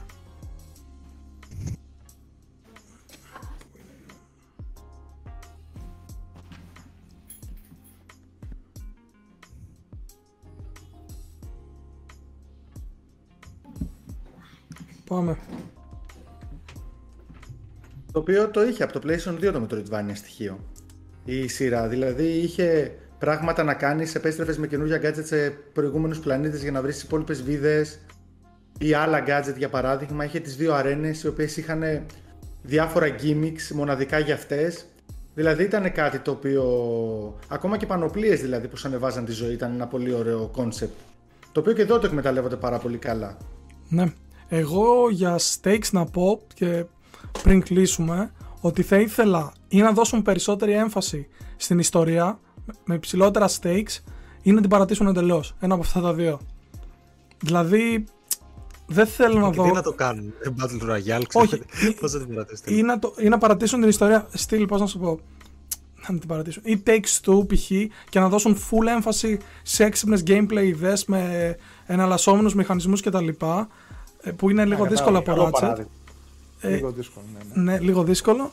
Είτε να δώσουν full έμφαση όπως είχε γίνει σε άλλους Ratchet τίτλους. Θυμάμαι τώρα το A Crack in Time που με είχε αφήσει. ε, που με είχε κάνει έτσι μεγάλη εντύπωση. Δηλαδή κάντε αυτό και επίσης πιστεύω Rivet σιγουράκι στο επόμενο. Σιγουράκι lock από τώρα ότι θα δούμε Rivet και. Ναι, δε- δεν υπάρχει λόγος να αφήσουν τη Rivet πλέον αφού έχει γίνει νομίζω πολύ καλό έτσι μαζί Εγώ με το νομίζω Ratchet, ότι ξέρω εγώ. προτίμησα τα δικά της σημεία από ότι το Ratchet. μαζί σου, μαζί σου, Ναι. μαζί σου. Ε, Γιατί ήταν και Νομίζω- καινούργιοι χαρακτήρες. Ναι, ναι. Ήταν Ωραία. καινούριο χαρακτήρα και είναι αυτό που έλεγε και στο review του site. Επειδή ήταν καινούριο χαρακτήρας, ίσως τον προσέξανε και παραπάνω, να τον αγαπήσει ο κόσμος, ίσως να παίχτηκε και λίγο μια ανισορροπία εκεί με το Ratchet. Εγώ δεν θα ήθελα να δω να παρατάνε την ιστορία. Θεωρώ ότι έχει ένα πολύ ωραίο lore στημένο. Έτσι με τους διάφορους κακούς που έχει, τους χαρακτήρες, τα πήγαινε έλα. Θα ήθελα να τη δω ίσα ίσα να στρώνει, να σου πω την αλήθεια. Επειδή έχουν βγάλει πάρα πολλά παιχνίδια, έχουν πάει προς πίσω, έχουν τη future τριλογία, έχουν άλλα. Θα ήθελα να τη δω περισσότερο να στρώνει. Πώς μπορεί να στρώσει όμως με Dr. Nefarious για ακόμα μια φορά; Θα σου Δηλαδή- πω πώς. Α, για δώσουμε Ε, τη λύση. επειδή το Crash 4 τώρα που βγήκε έχει πάρα πολλά κοινά στοιχεία και το Ratchet Clank έχει πάρει κάποια πράγματα όπως είναι το περπάτημα στους τοίχους για παράδειγμα Titanfall οποίο είναι 2. σχεδόν- Ναι, Σε υπήρχε, αλλά πρόγραμμα. φαι- φαίνεται σχεδόν αυτούσιο. Ή τα rifts. Τα rifts εννοώ και καλά πηδάς από διάσταση σε διάσταση, δηλαδή ακόμα και τα γραφικά φαίνονται λίγο παρόμοια. Okay. Animations Αυτό που πολύ μπορεί- καλά, ναι. Ναι. Αυτό που μπορούν να κάνουν είναι. Εγώ θα ήθελα να δω τη Rivet με το Ratchet να έχουν δικές τους κινήσεις και gadgets στο επόμενο. Για να μου δώσει μια αφορμή να επιστρέφω στους πλανήτες πίσω, να κάνω άλλα πράγματα. Και επίσης μετά θα ήθελα η ιστορία να συνεχίσει, αλλά να είναι λίγο πιο self-conscious. Όπως το Crash 4. Δηλαδή, το Crash 4 ήξερε ότι παίζεις Crash. Ήξερε ποια είναι η δύναμή του. Το Ratchet Clank κάθε φορά προσπαθεί να αυτοπροσδιοριστεί λίγο. Άλλο είναι στο PlayStation 2, άλλο είναι στο PlayStation 3, άλλο είναι στο PlayStation 5. Αυτό, Μπράβο. δηλαδή, αυτό, αυτό, εκεί νομίζω λίγο μπερδεύεται τέτοιο. Εγώ περι- πιστεύω ότι επειδή πολλοί κόσμος και νέος κόσμος τώρα που ασχολήθηκε με το 5 και όσοι ασχοληθούν τώρα ξανά θα ξαναμάθουν ή θα πρωτομάθουν το Ratchet, νομίζω είναι μια καλή ευκαιρία για να πατήσουν πάνω στο καινούριο σύμπαν. Και αυτό που λες με τη Rivet να έχει άλλα abilities, ο Ratchet άλλα, όπως είχε και με τον Clank άλλα, ξέρω εγώ που ήταν στα πρώτα παιχνίδια με το βασικό δίδυμο κτλ. Έχει, έχει πολύ ψωμί σειρά που μπορεί να δώσει. Λοιπόν, νομίζω ότι αναλύσαμε μια χαρά. Κάναμε έτσι μια μικρή ε, αναδρομή στο franchise. Να, να πω ξανά, να ρίχνω το τυράκι, ότι θα έρθει και μια πολύ καλή δουλειά τις επόμενες ημέρες. με Επόμενες περισσότερα πολλές μέσα- ημέρες. Περιμένουμε Ναι, ναι, τα... έχουμε- Ναι. Με- Μέσα στον τέλος Ιούλιο πάντων. πολύ σίγουρα και στο πρώτο 15 ημέρο Μέσα- ελπίζουμε. το καλό πράγμα Τέλεια. αρκεί να γίνει. Σιγουρά και έτσι εκεί θα δούμε πολύ πράγμα από Ισόμνια κτλ. Οπότε ναι, ε, νομίζω να λύσαμε το παιχνίδι, την άποψή μας, είπαμε τι θέλουμε ακόμα και από το μέλλον. Όσοι είστε στο το θέλω να το δοκιμάσω κτλ. Δοκιμάστε το άφοβα, αγοράστε το, νοικιάστε ό,τι θέλετε το κάνετε το. Ειδικά τώρα με τα bundles, άμα δεν έχετε και κονσόλα, είναι ό,τι πρέπει. Φίξτε είναι το. λουκούμι. Και από εκεί και πέρα, εμείς εδώ είμαστε να τα λέμε. Εμείς χαιρετάμε Όχι. τώρα. Κα- Δηλαδή πάμε για Όχι, μπάνιο. όχι, όχι, όχι. Πάμε για μπάνιο. Ω, θα για, σ- μπα- για, μπάνιο, για μπάνιο θα πάμε, αλλά εντάξει, έχουμε ακόμα λίγο για να χαιρετήσουμε στο κανάλι Ωραία, έτσι, για ωραία, διακοπές. Ωραία. Για μπάνιο σήμερα μπορείτε να πάτε πάντως. Ωραία. Αφού, Ε, πέρα- λοιπόν, αφού αυτά, πήραμε το παιδιά, ok. από το, από το Ratchet Cast. All Things Ratchet εδώ πέρα. Και ακόμα δεν τελειώσαμε, όπως ξαναλέω, με το αφιέρωμά μας στην Insomniac. Αυτά. Φιλάκια πολλά, καλά να περνάτε, καλό gaming και θα τα πούμε. Ευχαριστούμε παιδιά και σε όλους σας που μας ρίξατε το κλικ. Καλά να περνάτε. Ciao, ciao.